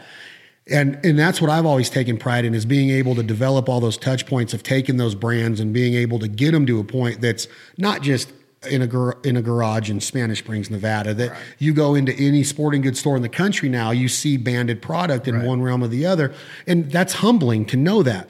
And that's why I'm wondering, like, not everything's done the right way. I could, t- I know, I know intricate stories about Yeti that uh, maybe not intricacies is the right word, but they're not hundred percent perfect. Right. They've made tons of mistakes and they know that. There's been a lot of things in business that's learning curves. And at 44 years old, I'm you're 43, I'm 44. I look at it like, should I be further along in life because these dudes developed this Yeti company? I don't know their backstory or how financially they got the investment to go where they did. I feel good where I'm at, yeah. what I've done. Yeah what we've done, this team, these touch points, my network, everything that we've built to it's it's unreal life. You would look at my life and people be like, dude, you you must be freaking just worth millions. You travel the world. I'm like, Aren't no, you? No. but what I'm saying is that maybe I am, but I'm saying that I'm saying that this life is so special. And the, the branding part of it is so special to me that I look at your brand and I'm just like, you're scared to fr- to to bring on to bring on people and it might maybe scared isn't the right word but i don't know if awkward's the right word i don't know no, if hesitant's the right word think, i mean I could take that brand name right there and right now with the notes I have and what's in my mind right now, I could sit down with a business plan right now on that name and go, dude, you could do this, this, this, and this just with what I have on my side, on my uh, that is on this side of the table. Right. And I, and I look at it like, dude, that's uh, it's just badass, and you have it trademarked, I'm sure. Yeah, it's registered. registered. Okay, I have which, both the solo HNTR and solo Hunter, and that's and the HNTR is a yeah. badass fit. I'm looking at it like there's there's got to be something else that is like that that that is preventing you from going to that next level because at 43 yeah. you're not 30 but at 30 you don't have the knowledge that you do at 43 but at 53 are Chad and Tim going to be sitting across this table going man I wish the Fowl Life would have turned into mm-hmm. something more and I wish in solo hunter could have been so much bigger yeah. you know we got the memories of the hunts right. we got the supply of good living for our family but I think you're scared to take the business and the brand to the next level. I see, and I don't, I don't see it as fear. Again, I see it as lack of knowledge. Lack of knowledge. Okay, I'll, okay, that's fine. Um, but you're smart enough to find the knowledge.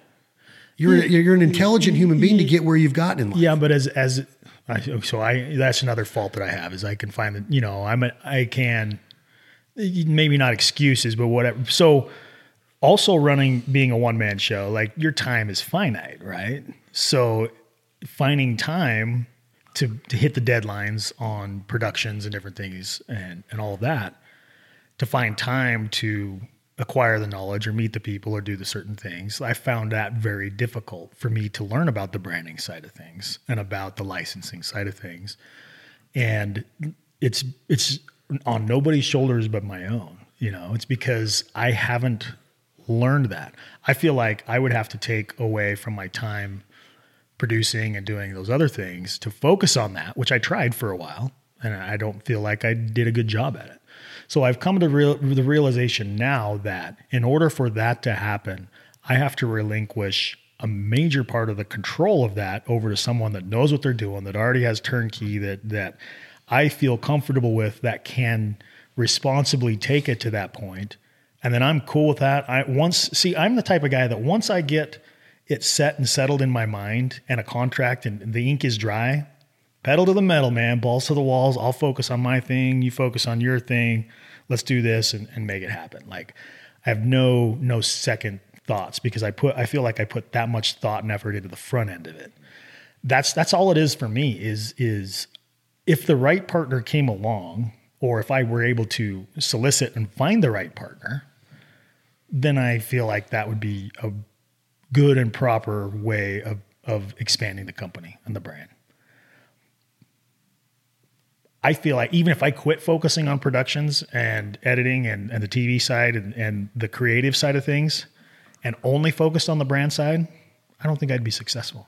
I I, I don't think I would be as successful because I just don't know that. I'm not as passionate about Yeah, it. yeah, but that, you you have a mind that works on the creative side of thing, the artistic side, Yes. right? And that goes that goes back to being in that basement and seeing those VHS tapes. Yeah. and that's what got you into this. But I, I want that though. Like That's awesome, but I want that. So I want that partner or that that person that knows what they're doing, or that company, that brand. I mean, I have there's people that I've talked to that I I'm trying to make something happen. I want that to happen really bad because I see that there's so much potential, and I've had that conversation with my friend Kendall at Crispi Boots and his partner Mark, who are they're they're extremely successful in multiple businesses. And the conversation is, is I don't know what to do with Solo Hunter. It's got so much more potential. I need it to explode. I you know I wanted to do these things. I don't know how to do it. Well, they're busy too, you know, so it's not like they can they have no vested interest in it. So like that's on my mind really, really heavy. But I, t- but I I, haven't tell. been able to make that happen. I can. It's always on my And I mind. and I don't want to take a pay cut. You know, I've hired editors, I've hired producers in the past to take over all the productions.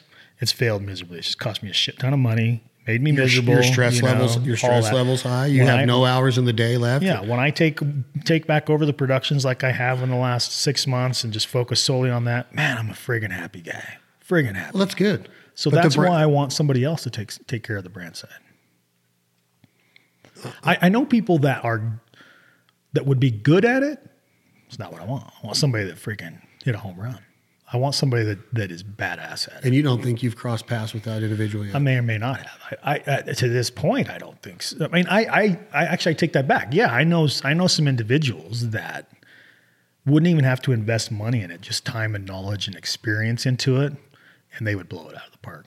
But they don't have that time. But you're scared to lose too much ownership. I don't care about the ownership.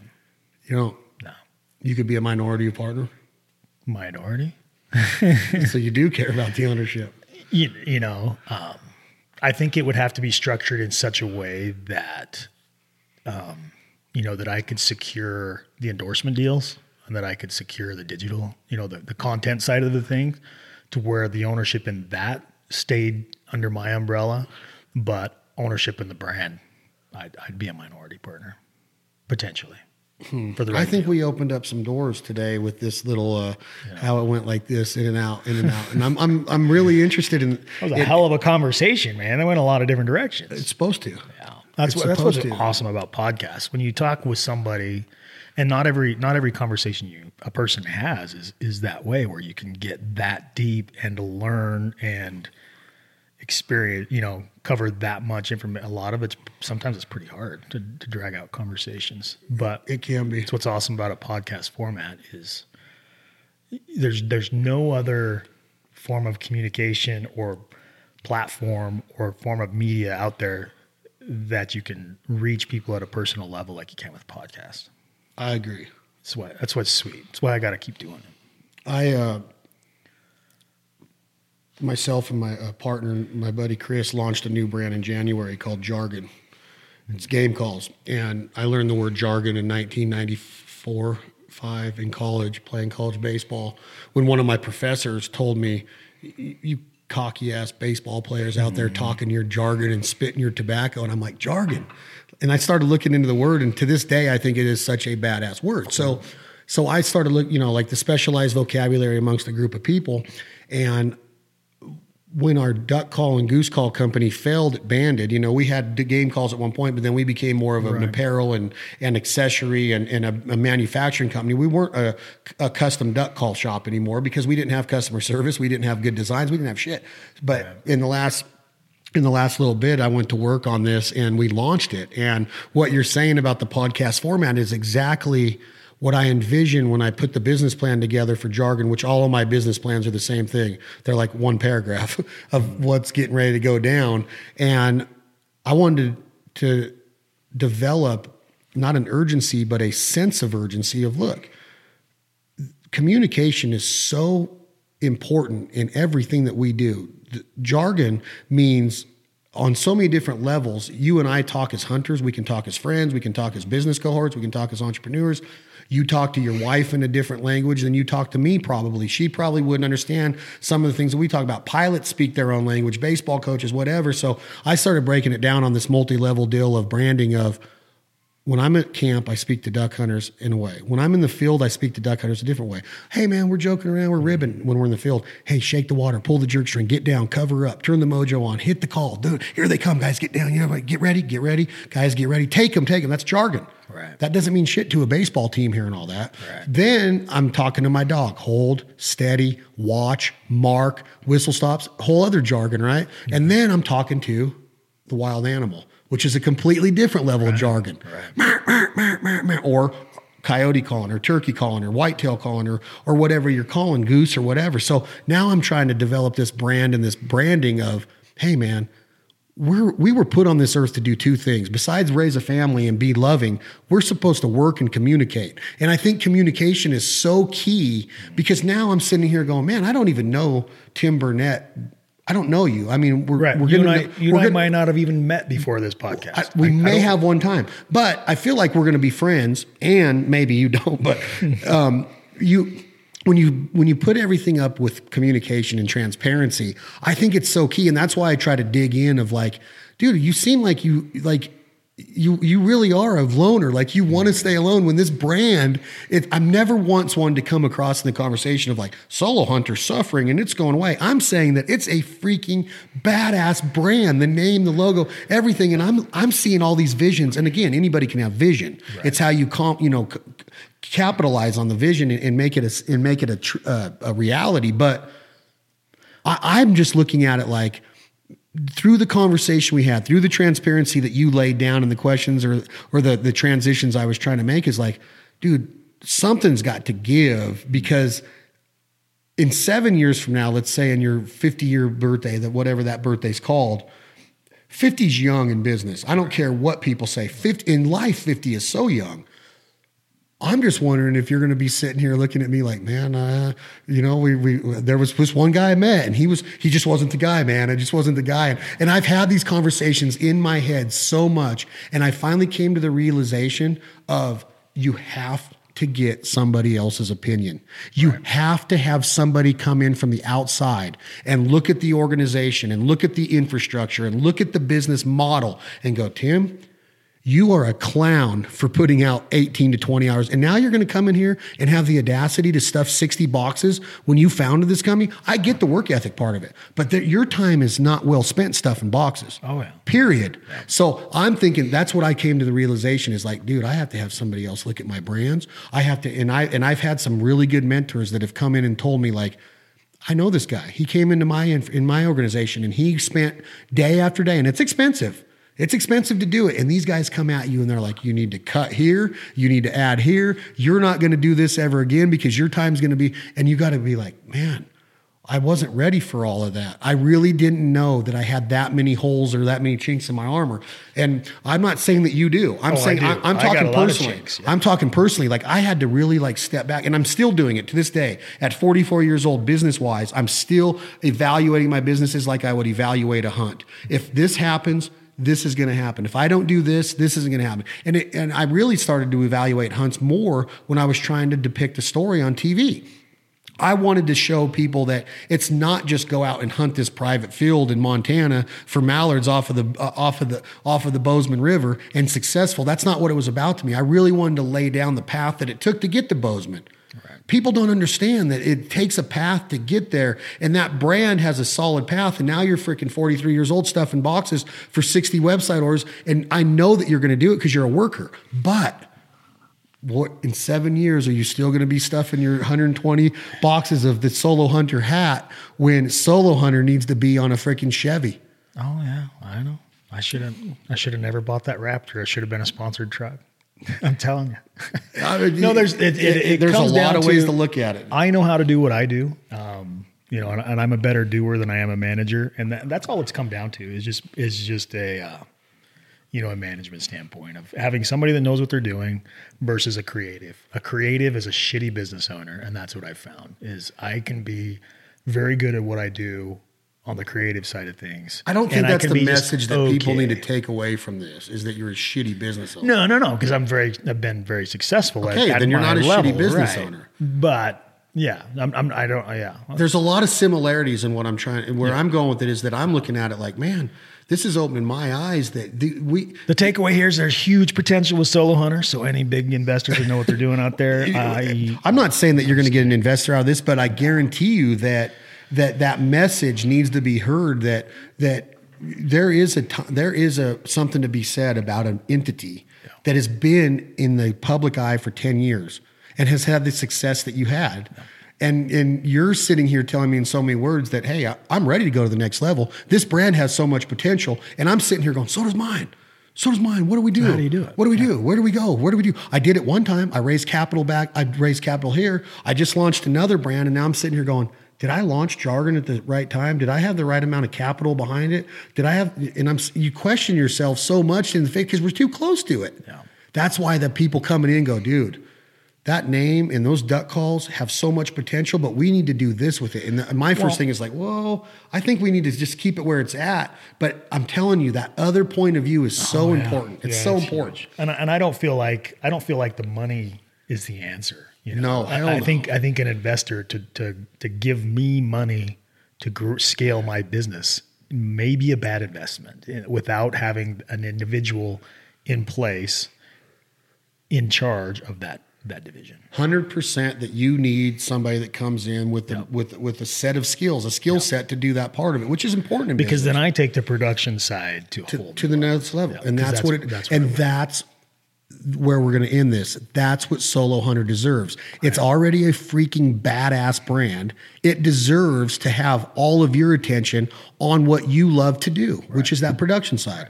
But there is potential over here in manufacturing, distribution, retail sales, well, all of the things. I mean, I could your trade show booth would. Be, uh, we'll talk off off. We'll talk off microphone of this after one. we after we take a leak. Yeah, after we take a leak. But hey, guys, this episode of and girls, I shouldn't always just say hey guys. I know that there's thank you, girls. by the way. There's a lot of girls out here listening to this life ain't for everybody. Guys, check out Solo Hunter. What's the website, Tim? Uh, solohunter.com. You can spell it out full solo hunter if you want, or you can do the solo HNTR. I own them both. So And on Instagram is both. Instagram is just is only the one solo HN HNTR. That's when I've been tagging today. Yep, and then I have Solo Hunter brand on there, and then some other somebody else has got Solo Hunter. or Something. There's a lot of Solo Hunters on Instagram, but I'm the biggest one. And do you air 52 weeks a year on Outdoor Channel? No, only 26. So Which- we'll start up again third quarter, which is July, first week of July. Through December, third and fourth quarter. And right now we have 12 new episodes slated. Depends on what Remi comes back from New Zealand with. So right now I think we have 11 or 12 slated for this season.